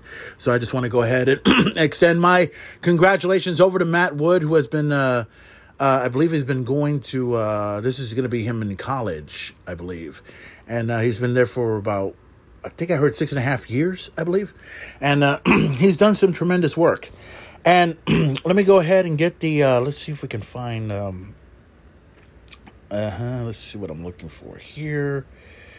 All right, so there was an invitation. There was two reminders that I got for one of the events, and uh, as a matter of fact, here we go. Uh, this one is uh, it's called a celebration of Woody. Uh, okay, um, Homestar, listen. Let, let, let's uh, let's get this out of the way if you don't mind. Don't call him Woody. It's Matt Wood. Okay, it's not Woody. Okay? He's not, he didn't come from Toy Story 2 or 1. Okay? It's Matt Wood. He's the guy that played with the Spin Doctors. Now, let me. celebration of um, look if his name was woody i understand that it fits it works it's matt wood if you call him matt woody i would have to kill you all right all right but anyways um uh, this is what uh, uh, it's read here it says Woody is graduating after six and a half years of grinding. His uh, commence, uh, commitment, commencement, consummate. I think that's what it is. Consummate, right? His consummate is Saturday. Okay, let me try this one more time. I, I Okay, Woody is graduating after six and a half years of grinding. His cons- comments, his commencement is Saturday. Shouldn't it be his graduation? I, anyways, let me continue on. December 10th, and after his let's put it this way. Let me let me put it in my way so that way it will make a whole lot of fucking sense, okay? One more time. Woody is graduating after six and a half years of grinding. His graduation is Saturday, December 10th. That actually makes a whole lot more sense if you think about it. And after his graduation, he wants all of his bros and and his sisters or sister. Uh, why not his people? Okay. Anyways, God damn it, these people can't write. Anyways, he wants all of his friends to come down to some brew barbecue and hangs. Good God. Hector, Homestar Runner. I swear to God, if he were to write a book, nobody would understand it.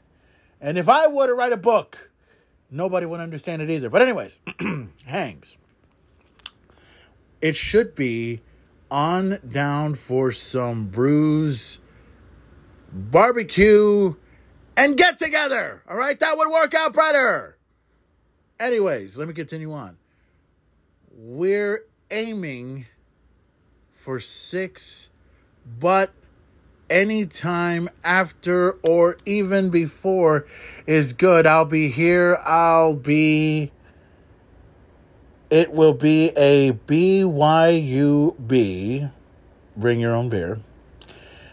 I'll have a large ice chest available and bring your own chair if you have one. Why would I bring my own chair? I have some, but I'm sorry. I have some, but just in case, it will also be kid friendly. In other words, it's PG. or, or rated PG, I don't know, depending. But, anyways, kid friendly. I'll have the mic set up if anyone wants to throw down some acoustic jams or some comedy. I'll also have the UFC pay per view, so that's all going to take place over there and everything. so, uh, let's see here. Uh, okay, so everyone, pretty much everyone's going to be there. I'm not going to be there because of because it's on my brother's birthday, so they already know how the story's going to go here. Um, so uh, yeah, it's gonna be incredible. Uh, yeah, I just want to go ahead and say, um, you know, congratulations go out to my good friend Matt Wood for accomplishing this. Um, I know it's been, he is, um, he's a guitarist for um, Knife Party Tribute to Deftones. I believe he also does 1.0. I think that's the other band, you know, with um, with what's his face in there, and uh, he he has uh, he's been a musician for quite a while. He is a a I think he was was he a Marine? Well, I know he joined the army, but was was he a Marine and everything else like that? I know I know he'd been in the army for a long, long time. I knew that, but like you know, I wasn't sure if he was like a. I guess he was a Marine, if I'm not mistaken. But anyways, yeah, he's been he served our country for a very, very long time. He graduated. He's been I, he's been going to college for what for six years now, and he's doing pretty good for himself. So, big congratulations to Matt Wood in every way possible. Not Woody. Matt Wood. All right, Matt Wood. All right, there's Matt Kongora. All right, don't call don't call Matt Kongora. Gore, go, okay, well, Gord Gandhi. Okay, that makes a whole lot of sense. Anyways, the point. Don't call him Woody. Is what I'm saying. He's not wearing a top hat. All right, he does not come out on Toy Story one to. It's Matt Wood. All right, Matt fucking Wood. All right, Matt Wood. Put that. Matt Wood. Put that out. Not Woody, all right? Not Woody. If he's around his wife having a Woody, that's a different story, okay? Leave that shit alone. But, anyways. but once again, congratulations go out to uh, Matt Wood. And as uh, as I stated earlier, I would love to be over there, but I have to be here because of my brother's birthday, because of NXT Deadline, because of Ring of Honor's Final Battle, because of UFC 282, because of the Manny Pacquiao fight, and I believe there's soccer involved, and there's gonna be there's gonna be there's gonna be a lot. There's gonna be a lot of other events that are gonna be happening uh, this week. But I wanted to go ahead and get this out of the way, and I wanted Matt Matt's Wood name to be mentioned on the Main Talk podcast because I've mentioned John Luna's name many times. I've mentioned Hector's name many times. I've mentioned several of my friends' names here. Matt Wood, who I've known, I've known Matt Wood since uh, in the South Park days, a long time ago. I believe it was back in 1990. Um, he was in the same group with myself and Joseph Zodage and Roman Ramos and Adam Ramos and everything. So we kind of all clinched together. You know, he, he knew uh, Mark Anthony Pantoja. He knew uh, several other people in South Park. And, um, you know, an incredible guy, very intelligent man, can be a dick sometimes. and, and, and he, he will he will tell you that to your face. I'll tell you that right now. He will tell you that, you know. And I, I I've known Matt Wood a long time and everything. So, um, and and yes, and and just to go ahead and make this one comment, and um, I I know his, I've known his mother and I've known his father, and I will tell this personally to him, you know, if he's listening to this, Uh, yes, Matt, your mom would definitely be proud of you at this time. And that's coming from the main event. So, congratulations to you, Matt. And um, very, very happy for you, dude. And if I can find a way to get over there, I probably, honestly, you know what? I think I may probably be there, but I'll probably be there right after my brother gets drunk, done, and out the window. And I probably will take a U-Bird over there if I can.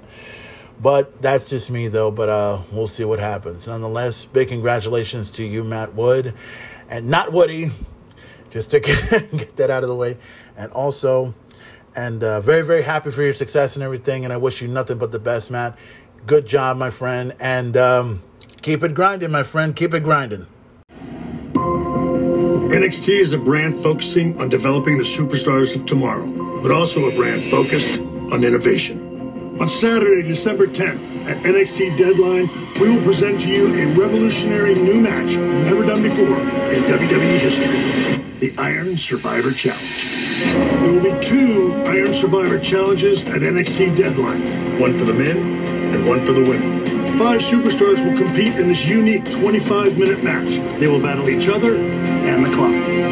Two superstars will start the match. Every five minutes, a new superstar will enter until all five are in the ring. The goal of the match is to have the most falls when the clock hits 25 minutes. Falls can be won at any time via pinfall, submission, or disqualification. When a superstar wins a fall, they will earn one point. However, when the superstar loses a fall, they must pay the penalty. They are forced out of the ring and into the penalty box for 90 seconds. Once the 90 seconds are up, that superstar can re-enter the match. The superstar who has scored the most falls when the clock hits 25 minutes will be named the Iron Survivor and become the number one contender for the NXT Championship. Superstars competing in this one-of-a-kind, first-time ever match will be announced in the coming weeks. Thank you, and we'll see you Saturday, December 10th at NXT Deadline. Okay, so earlier we talked about Ring of Honor's final battle, which is going to be taking place in the afternoon. But for tonight, we have NXT Deadline. That's going to take place live. The final event for WWE, the final PLE before we get into 2023. Let's get into some of the matches that are going to take place at NXT Deadline. Shawn Michaels had explained the concept of this whole thing and uh, looks incredible. Cannot wait to check it out. It's going to be an epic night in every way possible. Let's see. NXT Deadline. Here we go. All right. So, so far we've got, I think it's a total of five matches, or three matches, I think, to be exact. So let's look into what is going to take place as far as I see it now. Okay. So, yeah, it's a total of five matches. All right. So let's get into some of these matches. Uh, the first matchup is going to consist of Alba Fyre to take on. I think her name is Isla Dawn. I think that's what she's called. Uh, it, it's actually called. It's spelled I S L A Dawn. Dawn is D A W N. So it's Alba Fyre taking on Isla Dawn and this is going to be a good matchup here. Uh, both women used to be in NXT UK. Now they're here in NXT. So in this one, I would have to go with Isla Dawn simply because it's her. I, I it's not her debut match, but it's her debut on this pay per view. So I think we're going to see her win this man this match right here. Uh, let's see, uh, Pretty Deadly to defend their NXT Tag Team Championship against one of the greatest tag teams of all time in the New Day of Kofi Kingston and Xavier Woods. And this will be interesting because if this happens and if the if the New Day become tag team champions, it will be the first time in history that they would win the tag team titles. And it would also be a record breaking moment for Kofi Kingston because he will be a 15 time, 15 time tag team champion. That means he would held on to uh, championships from the NXT, uh, the Raw, the SmackDown, the World Tag Team titles. You know, he would be considered one of the greatest tag team champions of all time if that would take place. Pretty deadly to take on the New Day. That's going to happen tonight. Can't wait for that. This one's going to happen uh, singles match for the NXT Championship. Bron Breakker. Oh, who is my win- uh, my pick on the tag team, by the way? Pretty deadly. It wouldn't surprise me, but I think we need to go with the New Day just to just to liven up NXT a little bit, just to liven up NXT just a little bit. But anyways, the next matchup: Bron Breakker to defend his NXT Championship against Apollo Crews. That's going to be happening tonight uh, tonight as well. Uh, this one's going to be interesting considering the dynamics between these two individuals. So you got the future in Bron Breakker, who has been champion for almost a year, and Apollo Crews, who is a former United States champion and a former Intercontinental champion, has been a part of NXT for quite a while. And I've always felt like he's one of the guys that wasn't ready to leave yet. But when he showed up, when he did, you know, he did well, but he didn't really do as good as he as he would have done. But now with him back at NXT, I think this would be the perfect moment for Apollo Crews to be one of the men to not only wear the NXT championship, but also be someone to restart his career all over again. And I think that needs to happen with Apollo Crews. And, and for Bron Breakker, let me mention this. I think if Bron Breakker loses to Apollo Crews, it wouldn't be a shame. It would be a shame at all.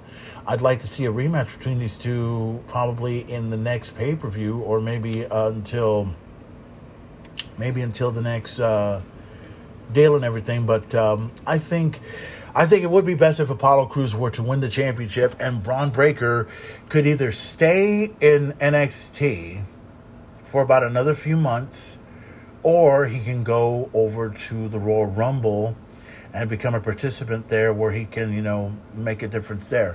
So it would be it would be incredible. It would be incredible to see how all that goes down. So I'm gonna go with I'm gonna go with Apollo Crews. I, I want that to happen. I want that change to take place, and I need to see something in NXT that needs to happen for Bron, uh, for uh, Apollo Crews and for Bron Breakker. So we're gonna go with Apollo Crews in this one. Okay, so this is gonna be interesting here. So we've got two matches that are pretty much the same. Now we're gonna start with the women's first. It's the Women's Iron Survivor Challenge to determine the number one contender for the NXT Women's Championship. Uh, for the NXT Women's Championship. Zoey Stark, Cora Jade, Roxanne Perez, Kiana James, and Indi Hartwell. Okay, now let me kind of give you my main event dynamic to give you an idea exactly about how all this is going to go down. Now, Zoey Stark, does this favor her? Maybe. Maybe. Cora Jade, does this, does this favor her? In a way, yeah. Roxanne Perez, does this favor her? Yes, in so many ways. Kiana James, it doesn't really favor her, but I think she can make she can make the cut. She can get there. She hasn't proven anything yet that says she's worthy of being in that level. And Indi Hartwell, she needs it. She needs it more than anything. So what am I talking about? I'm not talking about who's going to win and who's going to lose. I'm saying who should be in this match. Zoey Stark should be in this match. Cora Jade should be in this match. Roxanne Perez definitely needs to be in this match. Kiana Kiana James is a businesswoman who looks sexy and attractive, but has not really shown me has not really shown me how if she wants it bad. You know what I mean? Indi Hartwell definitely needs to be a part of this. Definitely. So, who do I see as the winner of this match? Let's look at some of the options here. Zoey Stark still has issues with Nyla, uh, Nyla Rose, um, Nikkita Lyons. Okay, so that's an issue that has to be resolved. So I don't see her winning it. Cora Jade, who has had issues with um, who's that girl? Uh, Wendy Choo may have a problem with that, so I don't see her winning it. Let's see. Uh, Rox- well, we'll hold on to Roxanne Perez in a minute. Uh, Kiana James has issues with. Kiana James has issues with Fallon Henley. Okay, so we know she's not going to win. That's out the window no matter what. So it all leads to Roxanne Perez and Indi Hartwell, who both have issues and who both have something that they want to prove, and, and they want to settle it in this deadline match. Now, I'm not, like I said, I'm very unfamiliar with how this is going to go, but I'm very peculiar about who's going to win, who's going to lose, how all this is going to roll out. So I'm thinking that if things go according to plan, things go according to plan, I'd love for Indi Hartwell to be the one to do it. But I think we need to go with the future. I think we need to go with Roxanne Perez. When you think about this extremely close, both both women have competed against Mandy Rose. Both women are way better than Mandy Rose. Let's get that out of the way. Both women are better. Roxanne Perez is better because she's a former champion. She's been into the indie scene and she's faced off against some of the best wrestlers, best women's wrestlers in the world. And not to mention the fact that she's Booker T's, you know, protege, so you can kind of understand that. Indi Hartwell, who has been a part of NXT for several years now, she hasn't really proven anything yet, but she is, you know, trying desperately to become number one.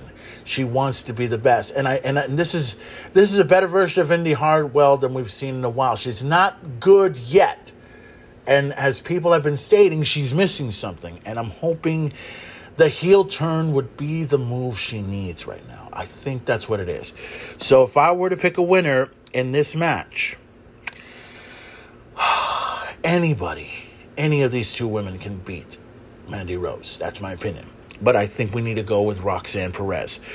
We need to, and this is no, this is nothing against Indi Hartwell. I think we need to go with the future. I think we need to go with something that's going to get there. But if Indi Hartwell can prove if she does something bad, becomes a heel, and wins the whole thing, then that's what she's been missing all along. And she'll deserve it from there. But from here, I think the fans' choice is Roxanne Perez. I think my choice is Roxanne Perez, and I think this will be the moment in 2023 when she becomes the one to dethrone Mandy Rose at NXT in 2023 for the NXT Women's Championship. All right.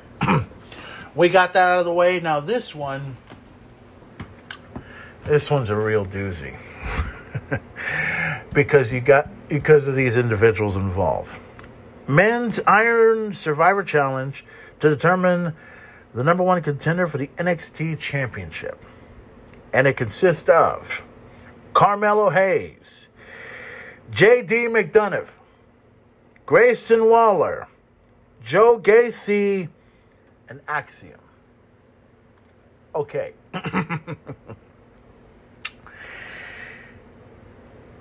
you got four heels.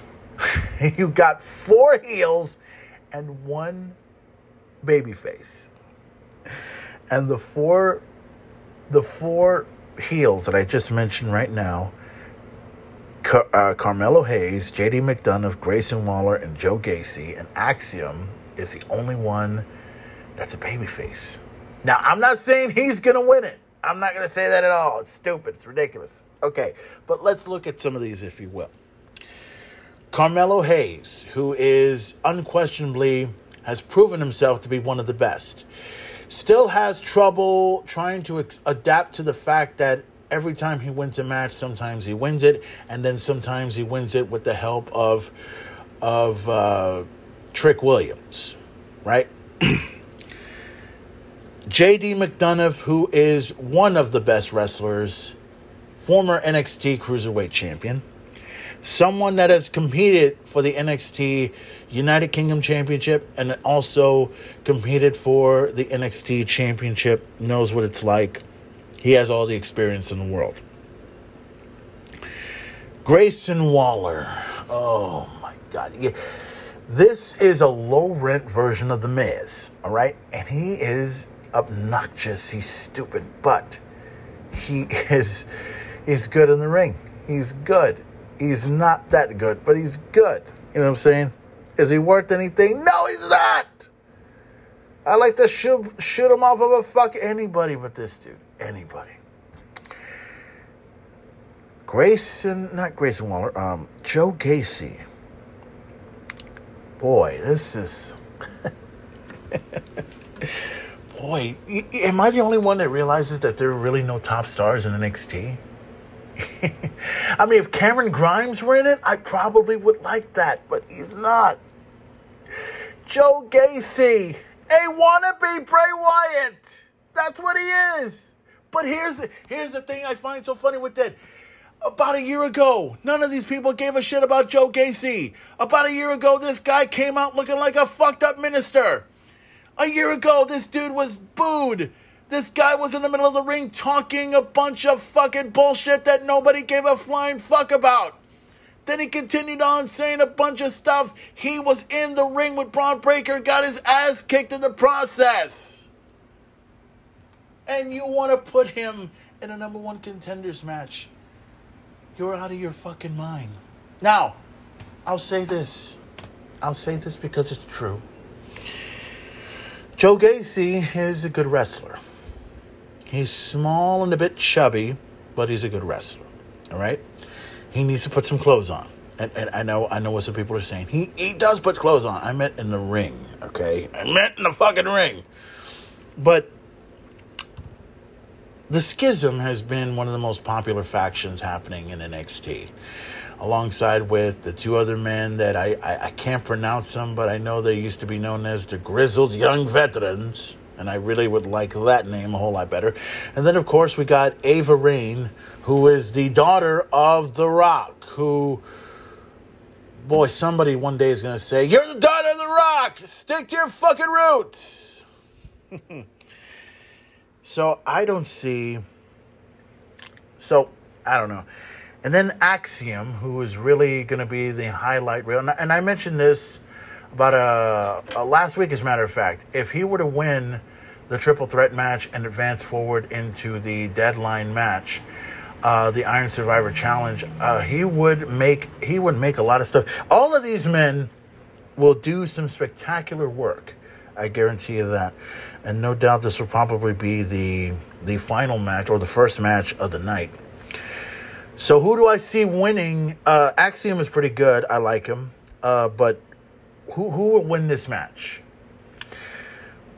Well, let's look at what I've looked at earlier. So Carmelo Hayes really doesn't have anybody to feud with just yet. The word is he's probably going to go to the main roster. I don't think he's ready to go to main roster yet. I think he needs about another year until he can really refresh himself. I think he really needs to be, you know, at the top of his game. J.D. McDonagh, who's someone who who I'm surprised he's still in this business. After all the stuff I've heard about this dude, this dude. Grayson Waller. Joe Gacy. Oh my. Just having those two names in the same ring just makes you like, ah, what's wrong with NXT? Oh God. So let's analyze this correctly here. Joe Gacy wins, it would be a disgrace. Grayson Waller win, it would be like The Miz all over again. When he won the World Heavyweight title a long time ago, it would be the most ridiculous thing I've ever seen in my fucking life. I would throw up and say, oh shit. And I won't need the beer to do it. JD McDonagh is someone I think that would could put it off, pull it off, but he's already had many chances, and I think he should be out the window in this one. So if we eliminate JD, Grayson Waller, and Joe Gacy, it, it's all down to Carmelo Hayes and Axiom. So let's face it, let's call it like we see it. I think Axiom and Carmelo Hayes are going to put put on a performance, put on a show, do everything good in the ring, and I believe the winner of this match and I think all of you will agree with me on this one. J.D. McDonagh's not going to win it. Grayson Waller's not going to win it. Joe Gacy is not going to win it. And I hate to say this, but Axiom is not going to win it either. So we're going to go with Carmelo Hayes. Carmelo Hayes is the future. Carmelo Hayes has the potential. Carmelo Hayes is one of the best wrestlers you see today in NXT. He's a true main event star. I think Carmelo Hayes is going to be the one to not only shoot but he ain't gonna miss this one if he gets an opportunity at the NXT Championship. And if if everything goes according to plan, I see, and this needs to happen. Carmelo Hayes needs to be the next NXT champion, and it needs to happen in 2023. Carmelo Hayes needs to shoot and not miss in this one. Carmelo has a lot to prove. A lot. he, he, some people say he doesn't have anything to prove. Yes, he has a lot to prove. He was a former North American champion. He has some spectacular matches. He had one of the best matches in NXT in all this year. Carmelo Hayes needs this to become the champion, and in 2023, I believe this will be the year that Carmelo Hayes will shoot and not miss and become NXT champion in 2023. I see that. So that's what's going to happen at NXT Deadline. Uh, there were supposed to be there was supposed to be another match featuring the Creed brothers, but apparently that didn't happen. So uh, that finished off. That went down. That's over. So it's going to be those five matches that you hear about and much, much more. Check it out on NXT Deadline. Check out NXT Deadline as it happens live on Peacock. It's going to happen. Uh, probably the show will start around maybe six, six thirty. Everything will start around seven o'clock, and I think it'll probably end around maybe nine, nine thirty. And that'll be plenty of time for me to check out the UFC and check out the boxing afterwards. It's going to be an incredible weekend. Cannot wait to check it out. NXT Deadline to take place live on Peacock. Get ready. Deadline is going to be one hell of a show. And I have a question for you up here. Big Money Marcus, WWE. What position would you like to enter this match, Axiom? Well, that's easy. First or second. Idiots? Maximize my time. That will allow me to get the most amount of falls. That'll also give you the most amount of time to take falls and end up in the penalty box. Well, I'll take the risk. Ideally, though, I'll be first, and JD will be second. Don't think for a minute that I forgot what you did to me, putting me on the sidelines three weeks ago. 25 minutes is not going to be enough.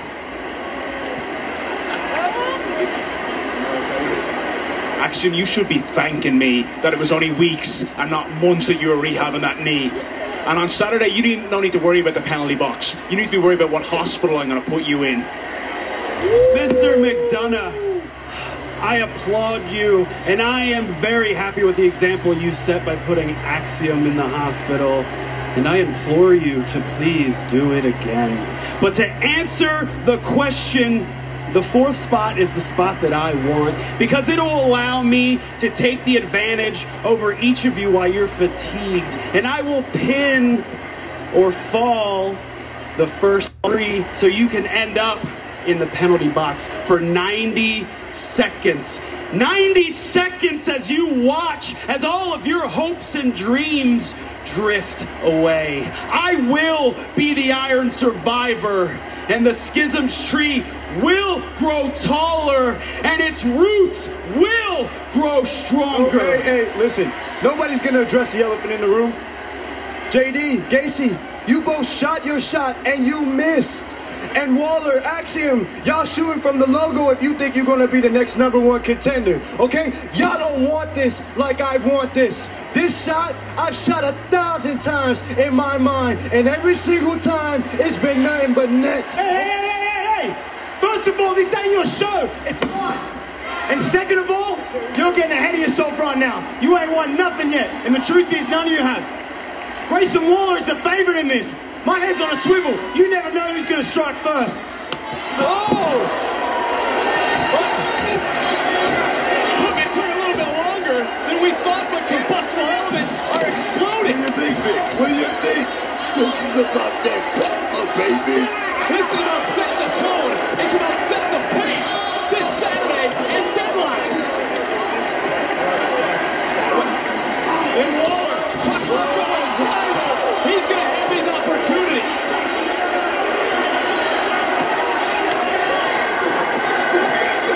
Look at these five swinging away.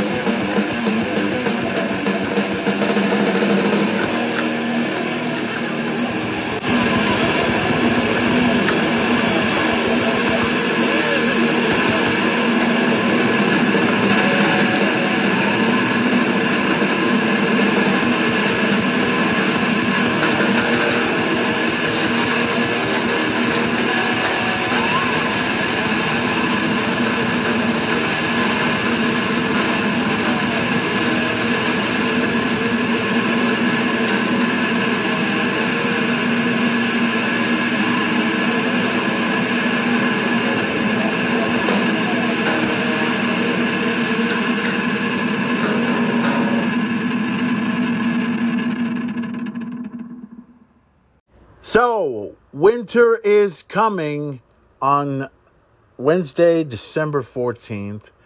Uh, that is going, this is going to be the last episode of the Main Event Talk podcast for 2023, uh, 22, I'm sorry, because we're going to, um, we're going to try and go out with a bang on this one. We're going to do AEW's Winter is coming. We're going to get that out. We're going to talk about a couple of other things that are going to happen on the next and final episode of the Main Event Talk podcast before we get into 2023. So we got to get ready for that and much, much more. Okay, so these are the matches that have already been announced for Winter is Coming. It's going to take place over in uh, Garland, Texas. So let's see. Right here, six man match. And you know what this one is. House of oh, this is a different one. I'm sorry. House of Black of Malachi Black, Brody King, and Buddy Matthews with Julia Julia Hart, and well, they're well supposed to rest. They're supposed to wrestle. Winter is coming, but I'm wondering who it is. We'll we'll have to find that out in the next up and coming weeks. Ruby Soho to go one on one against Tay Melo. Melo, Tay Conti is what we know her as. Uh, six man tag team match. The best of seven series continues. The Elite to take on Death Triangle. Nothing, nothing to talk about. And of course, the main event for the let's see winner. And it says here, this is funny. Winner takes all match for the AEW World Championship and Dynamite Ring, which I, I kind of find that to be stupid. I mean, why in the world should MJF take the ring anyway from from Ricky Starks? You know, stupid. But so far, those are all the matches that are going to happen at AEW Winter is coming. And the Main Event Talk podcast will be trying to at least cover some of this match and to kind of make 2022, you know, try to end 2022 the right way and everything. So we're going to try and do what we can about it. So that's what's going to happen at uh, AEW's Winter is Coming. Uh, check out Winter is Coming as it happens on AEW Dynamite this coming Wednesday night on Fe- on December 14th, I believe. Uh, the episode, this episode of the Main Event Talk podcast will be released on Saturday, which will be on the 17th. So, main event's going to be looking forward to checking that out. And uh, just to kind of help you out with, um, just kind of give you pumped up for what's going to happen at Winter is Coming, here is the promo that everyone's been talking about. The promo between MJF and Ricky Starks. And this was definitely one of the best promo segments I've ever seen at AEW Dynamite. So let's go back to what happened this past Wednesday night between the number one contender, Ricky Starks, and the AEW World Heavyweight Champion, the salt of the earth himself, MJF. Let's get right into it right now.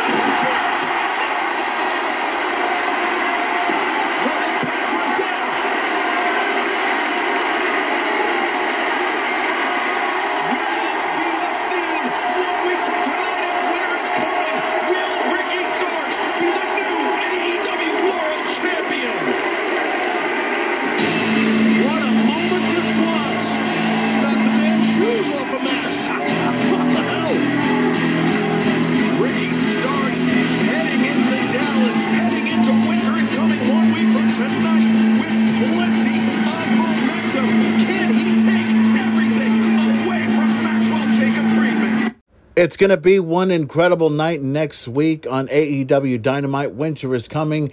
I've already talked about several of the matches, but the main event's going to be looking forward to checking out. Ricky Starks to take on MJF for the AEW World Heavyweight Championship. And I'll go ahead and say this.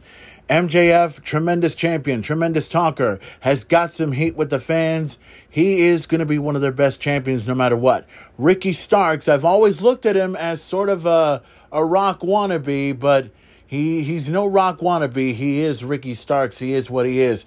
Can cut a promo. Has held on to a title in this company, even though it's not really his. And he has proven that he is truly one of the best baby faces going today. So winter is coming.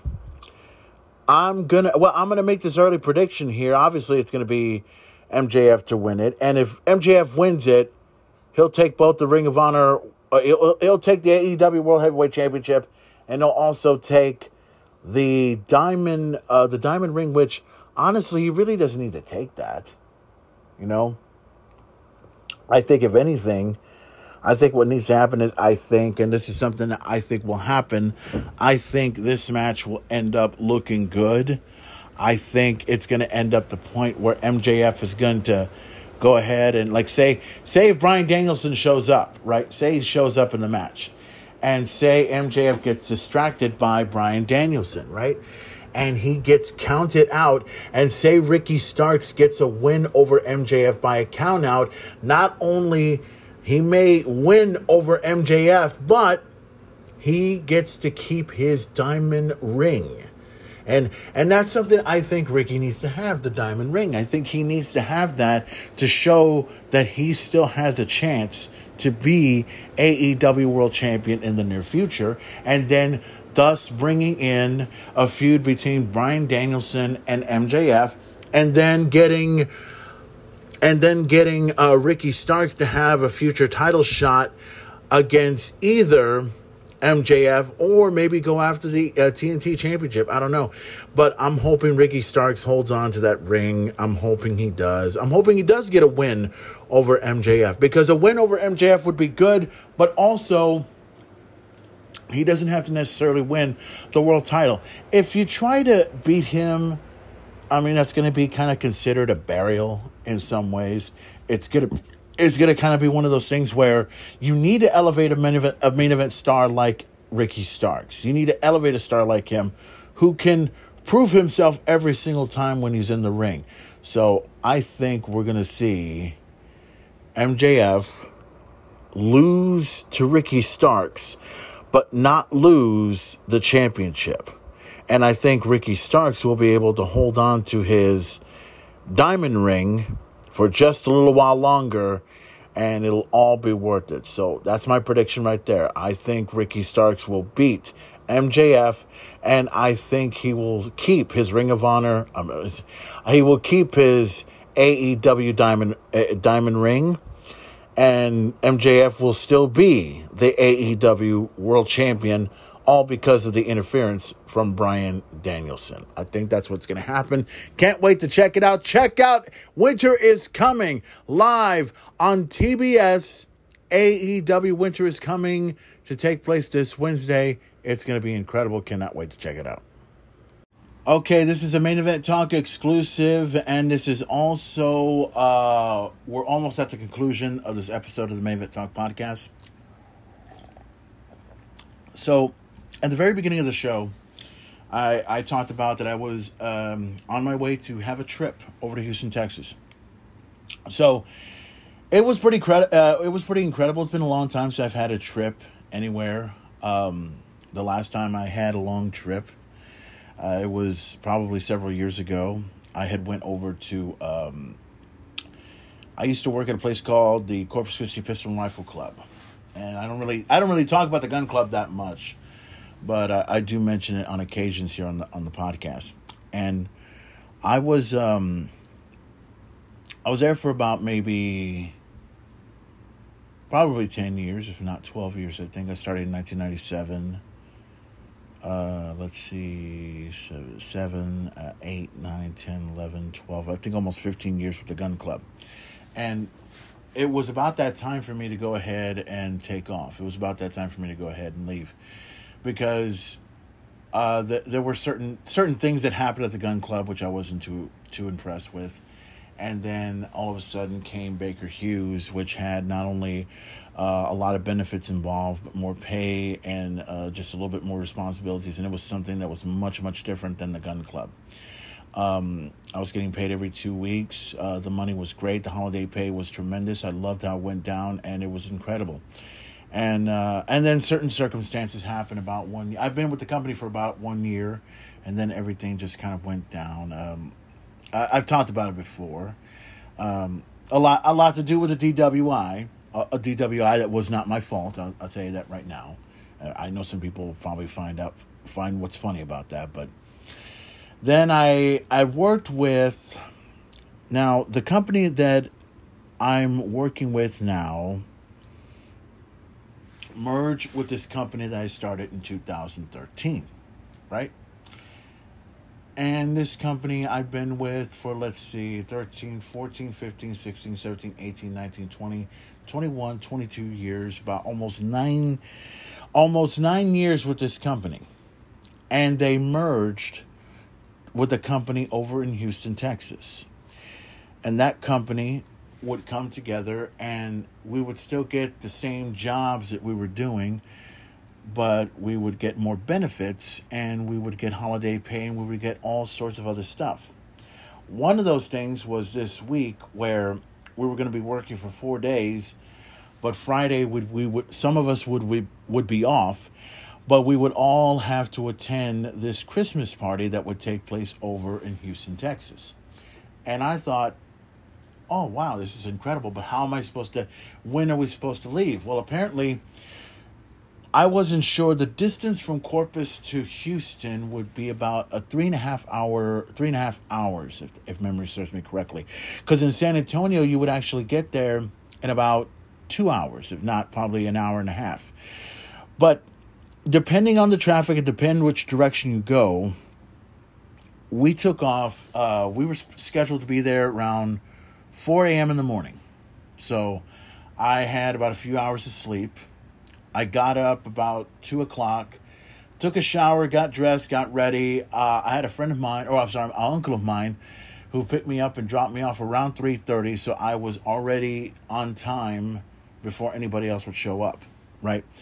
So we would take off in this bus and this it's kind of it's not a big bus but it's kind of a tour van of some kind. So some of us had came and there were others that did not show up. So we took off. We had a long trip over. Uh, we connected from uh, let's see we went instead of going in the direction where we're going to san antonio we went in another direction which i think is a shorter distance where you take the harbor bridge you go there and then you make a stop over in refugio and then you go all the way to refugio. I think you you know stop at a few places including Wa- walton Wa- water waterton texas i think that's what it's called it's spelled a uh, w-t W H A R T O N. We made a we stopped at a place called Buc-ee's right around six o'clock in the morning, I think. Um, it was crazy because we left Corpus, I think before, I think a little before four o'clock, if memory serves me. I had my I had my phone, I had my stuff with me, I had my little um, my little earbuds on me, you know, just to listen to some. I usually listen to music, or sometimes I listen to Jim Cornette Experience just to drown out some people. But um, the the ride was pretty good. I liked it. Uh, we went from there. We went to Buc-ee's. I think I, I just mentioned that, and it was incredible. I've I have always heard about Buc-ee's so much, but I've never been there. And it just occurred to me. There's this place in Texas. There's this place over in Portland, Texas called the Texan, right? It's a store. And I thought it was a new store to me and it looked extremely familiar. It looked good, right? Liked it. When I went to Buc-ee's, this place looked similar to the Texan over here. So my guess is the Texan is their version of Buc-ee's. Unless Buc-ee's was built before the Texan, but it's a long story. But Buc-ee's was a great place. I mean, you see the it's a obviously it's a beaver, right? And some of their food was great. Some of their merchandise was pretty good. I would have loved to have taken some stuff over there, Buc-ee's, because that was just ooh incredible. It was great. Uh, so, uh, we got there. We uh, I, I took some pictures, and I took uh, it'll be posted on my main event um, on my on my Facebook page and on my Instagram page. I may put it on Twitter when I have the opportunity, or may show up over there. So we took off. We were leaving to head to uh, to Houston, Texas. So I'm guessing we probably had about a two hour drive. Let's see, if we headed from Corpus around four o'clock and showed up at Buc-ee's around six o'clock, that means that was four, five, almost two hours from there to here. So we had probably about an hour and a half left to get to Houston. So when we got there, we showed up in in Houston right around maybe seven seven thirty, I think. Uh, we arrived there as early as we could, and I couldn't believe it. Right, I couldn't believe how early we actually got there. So the next thing that we did was we stopped in this building. Right now, once again, as you can tell, I'm not mentioning anything about the workplace I'm in. The reason why some people that know me personally know what my work facility is. For others, I, I prefer nobody else to know about it unless you know me personally, but I'm just giving you the door. You know, I know some people are probably saying, well, if you're telling us this, then why won't you tell us? It's, it's, for me, it's this. I don't like people to know about what I do, right? And if it's a close friend of mine or anybody in the same business as me, that's good. We keep in contact with each, with each other. we keep in contact with each other. We stick with what we know, and we don't tell anybody else. It's kind of a secret like that. So, anyways, we went to this place, and I saw this corporation. I saw this big building, and it was one of the most incredible things I've ever seen. This was nothing like what we had over here in Corpus. Nothing at all. It was just incredible to look at. Uh, it, it basically reminds me of Baker Hughes in back in the day, where we were given a tour, we were looking at everything, we see everything for what it is, and we were preparing ourselves for what's to come. And I was, I was eager and prepared for what's to come. Now this company was different because it wasn't obviously it wasn't Baker Hughes because you know Baker Hughes is an oil field company and the company I work with uh, specializes in well I'm, I'm not like I said I'm not going to tell you what it is because it's once again a need to know basis.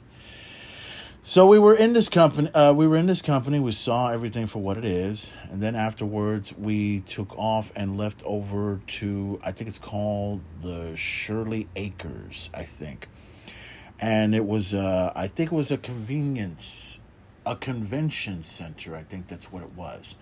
Um, it was an incredible place, and and I saw it. uh, That's where this Christmas party took place. Right, went there.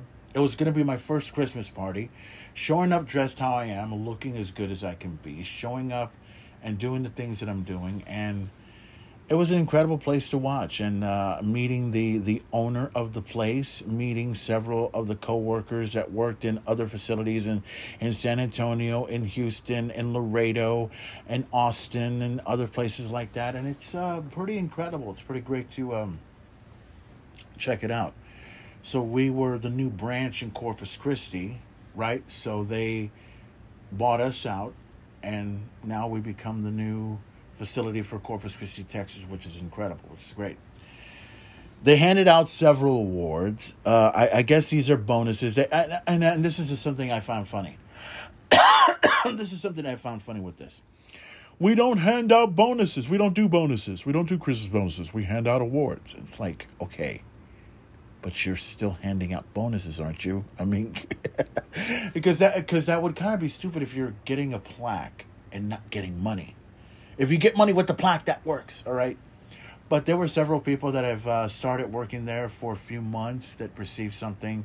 Several people that worked there for a year that received something. Some people that have been there for five years received something. 10 years, 15 years, 20 years, and the whole nine yards. Um, there was over, I would guess, an estimation of maybe 300 people that were there. And it was it was an incredible atmosphere to be there with and and and, and also I know some some guys are going to be like, "Okay, well, how hot were the women, Ferman?" Mm, let me tell you. Um ugh, I I oh God. how do I put this delicately? I would bang 20 of those women if they didn't look as hot as they did. Okay? I mean, most of them most of them were dressed for the occasion, dressed like they were ready for the prom, but it was a banquet. It was basically a, a Christmas party to look good and you know, I look good as, you know, how I am. I wasn't exactly the handsomest guy in the room. Although I was looked at by a few other women and I really didn't want to say anything even though they were married. Know I know some guys are like, Ferman, go ahead and take advantage of it. You're in Houston. I mean, they'll, they'll put out. It's like, well, shit. but anyways, but there were a lot of stuff there that was incredible. Uh, we were given uh, some handbags, um, basically like a complimentary stuff. Uh, where they gave us like a new work shirt, a new jacket, and also a cutting board, which is pretty cool to check out and everything. The name tag I was given. I didn't notice it until I got home. When I looked at it, it said Ferman Torres, right? But it said F E R R M A N. I looked at that. I was like, wait a minute. Uh, that's not how you spell my name. Well, obviously it's how you spell it, but it should have it should have said F E R M A N because that's how it's actually supposed to be spelled. That's how my name is supposed to be. But whatever it was, however they did it, you know, that it is what it is. What am I going to do? What can I say? So, uh, there were several uh, awards that were given. uh, uh, uh, talked to by a man named Joe. Uh, I, I'm uh, blind about it. Uh, well, can't remember his last name, but he introduced himself to us and several of the uh, several of these other companies that introduced themselves to us because we were the new branch, we were the new deal, and you know all of us were introducing ourselves, you know, properly, the way we are. We got to you know represent, look good in every way possible, and uh, we liked it. It was uh, it was pretty good. You know, the the food was good. They had either steak or chicken. Uh, the dessert menu was pretty good. The salad was just right. Um, uh, I liked the iced tea. The iced tea was good, although it would be nice if you would add a little lemon to it. And I mean lemon, not not the like the actual lemon, the fruit itself, but you know, because I, I like I like uh, a splash of uh, I like drinking sweet tea with a splash of lemonade. You know, just to kind of make it pretty good and everything. But that's that's just me for it. But yeah, there. Um, uh, Shirley Acres was a very very good place. Um, I recommend it to anyone that wants to do any sort of um, uh, banquets, facilities, weddings, uh, bar mitzvahs, and all that other stuff. It was a great place to be at. Uh, they also did some several uh, several auctions. Uh, they were handing out raffle tickets. Each each of the people that came in uh, had a raffle ticket, right? And uh, it was there was like six, seven raffle tickets with our names on it, and we put it in these boxes of what what item we could get. Uh, there were several tool bags involved. There were several there were several big TVs over there, and I saw, oh wow, oh no, definitely want to get that my hands on that. Uh, some men's cologne, I wanted to get that. Uh, several Dallas Cowboy and Houston jerseys, and I would have loved to have gotten that. And there was an Xbox and there was a PS5. And my first thought was when I saw that PS5 hanging there, when it was right there by itself, my first thought is, I'm surprised nobody had came into the building to try to snatch that and leave the fucking building because it's Houston, Texas. And some people were just freaked out, like, okay, what's so big deal about the PS5? And I, he's an older gentleman, and I didn't want. I, I kind of, I kind of put my head like this a little bit, like I kind of, like you know, when somebody says something obscure or stupid, and they go ahead and, and they put their hand in their face, like, what the fuck? Are you serious? Do you have any idea what the fuck a PS5 is? Are you serious? so everybody was getting everything that they could and everything. And some of us didn't get a whole lot, others got some shit, period. Right? So the banquet had ended maybe around like uh because we showed up here at seven thirty. We stopped at a building and looked around for about maybe an hour. So we left the place about maybe eight thirty, nine o'clock. Showed up at this event. Um, we were there for a few hours and left about maybe about 2 2.30 so by that time we stopped at a store and then we were on our way back to corpus christi. Uh, we got back right around 6 uh, 6.40 in the uh, 6.40 in the afternoon. So i had plenty of time to get my ride ready head back home and um, everything was good from there. So it was an interesting experience. I loved it. Uh, uh, this was I guess the first of many Christmas parties I'm going to be a part of and everything. And um, it was good. I, I loved my trip to Houston. I would have loved to have seen some of the other places that they had. I saw several other things that I looked at. Um, I saw, I saw Baker Hughes building over there, which was much different than what I've seen over in Corpus. Because there used to be a Baker Hughes building in Robstown. There used to be a couple in Alice, Texas, which is no longer around here anymore. And now all of a sudden, the only way you go to Baker Hughes if you go either to San Antonio or Houston or in Dallas area. Those are the only spots you have to go to, because that's really where the money is when you think about it. That's really where the money is, and it was just incredible to be there and and seeing all of these.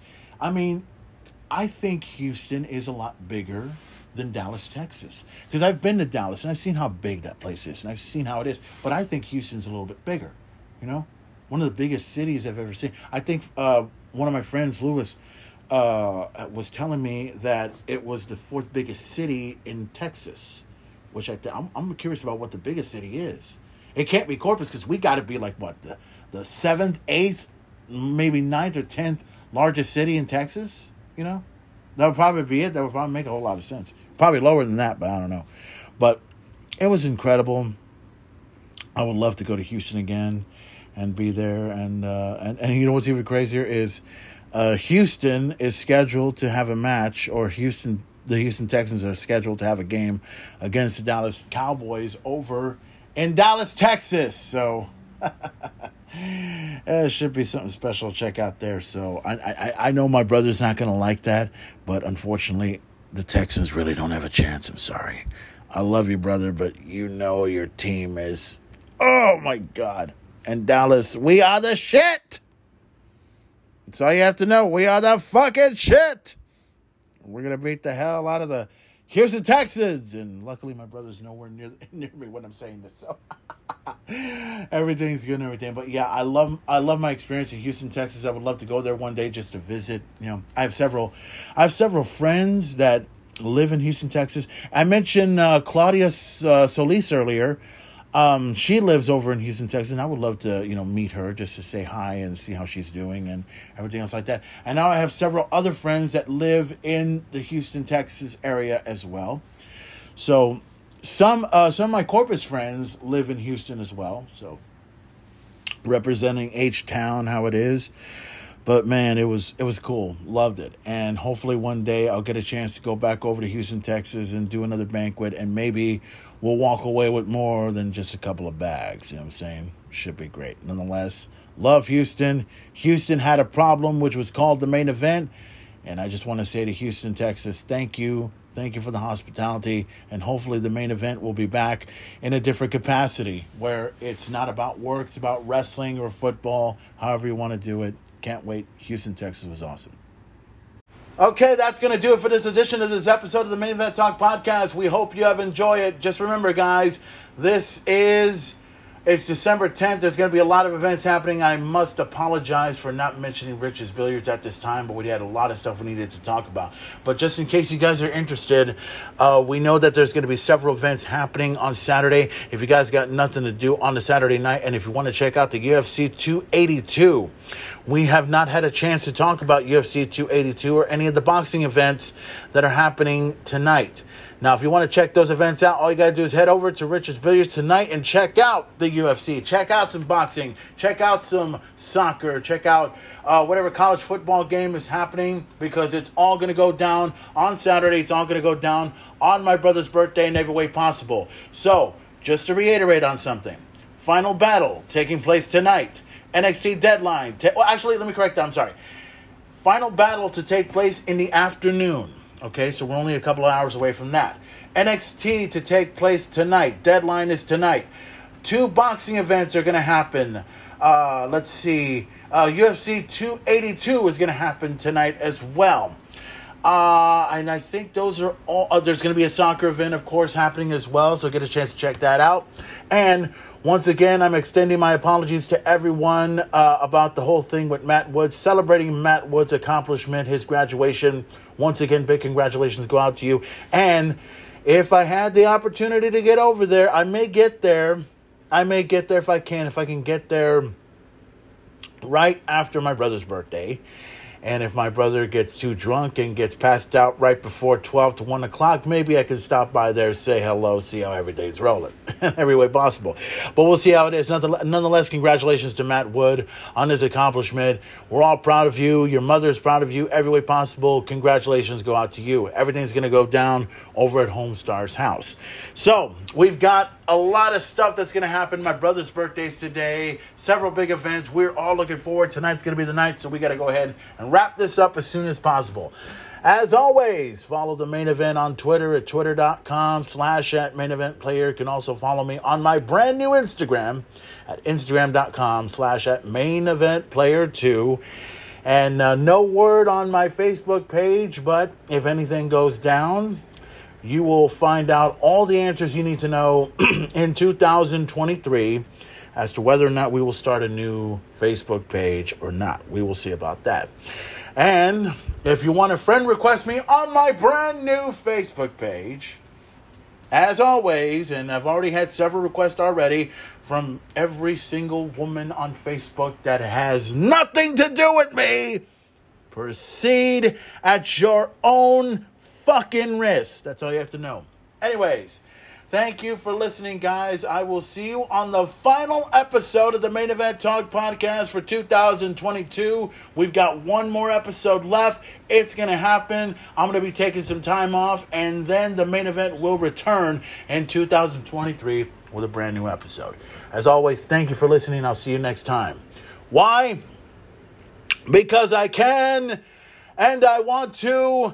Any questions? Enough said. Happy birthday to you, my brother. And congratulations to you, Matt Wood. Let's have ourselves a good Saturday, shall we?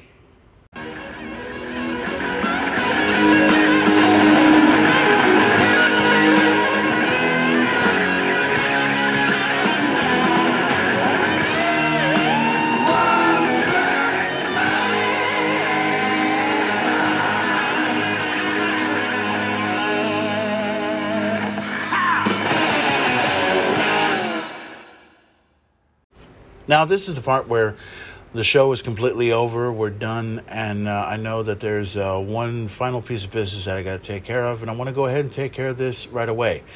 Now, we talked about this earlier in the Main Event Talk podcast, where we uh, discussed about the whole thing with uh, Dimebag Darrell.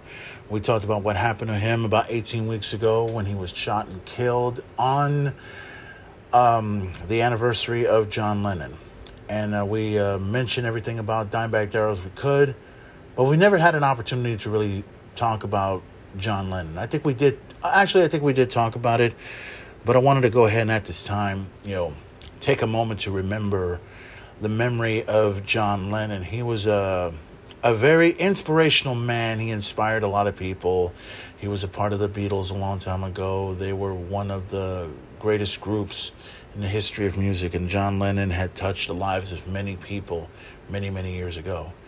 So to end the main event talk podcast right here, we'd like to go ahead and uh, put out a song on uh, from John Lennon to remember him for what he is. Uh, he died in December 18th, uh, December of December 8th of 1980. I was probably maybe two years old, I think three years old coming in, I think. Let's see, 77, 78, 79, 80. I was three years old when he had passed away. And I didn't think about it as a kid, uh, but when I got older, when I found out who he was, it was sad. It was very, it was very, very sad how it went down with him, and it was even sadder what happened to Dimebag Darrell as well. So we'd like to go ahead and take this moment to remember John Lennon right here on the Main Event Talk Podcast. And uh, John, just to let you know, your name will never be forgotten in music. Your name will always be you know, in the annals of the history of music, you will always be remembered. You will never be forgotten. Thank you, John Lennon.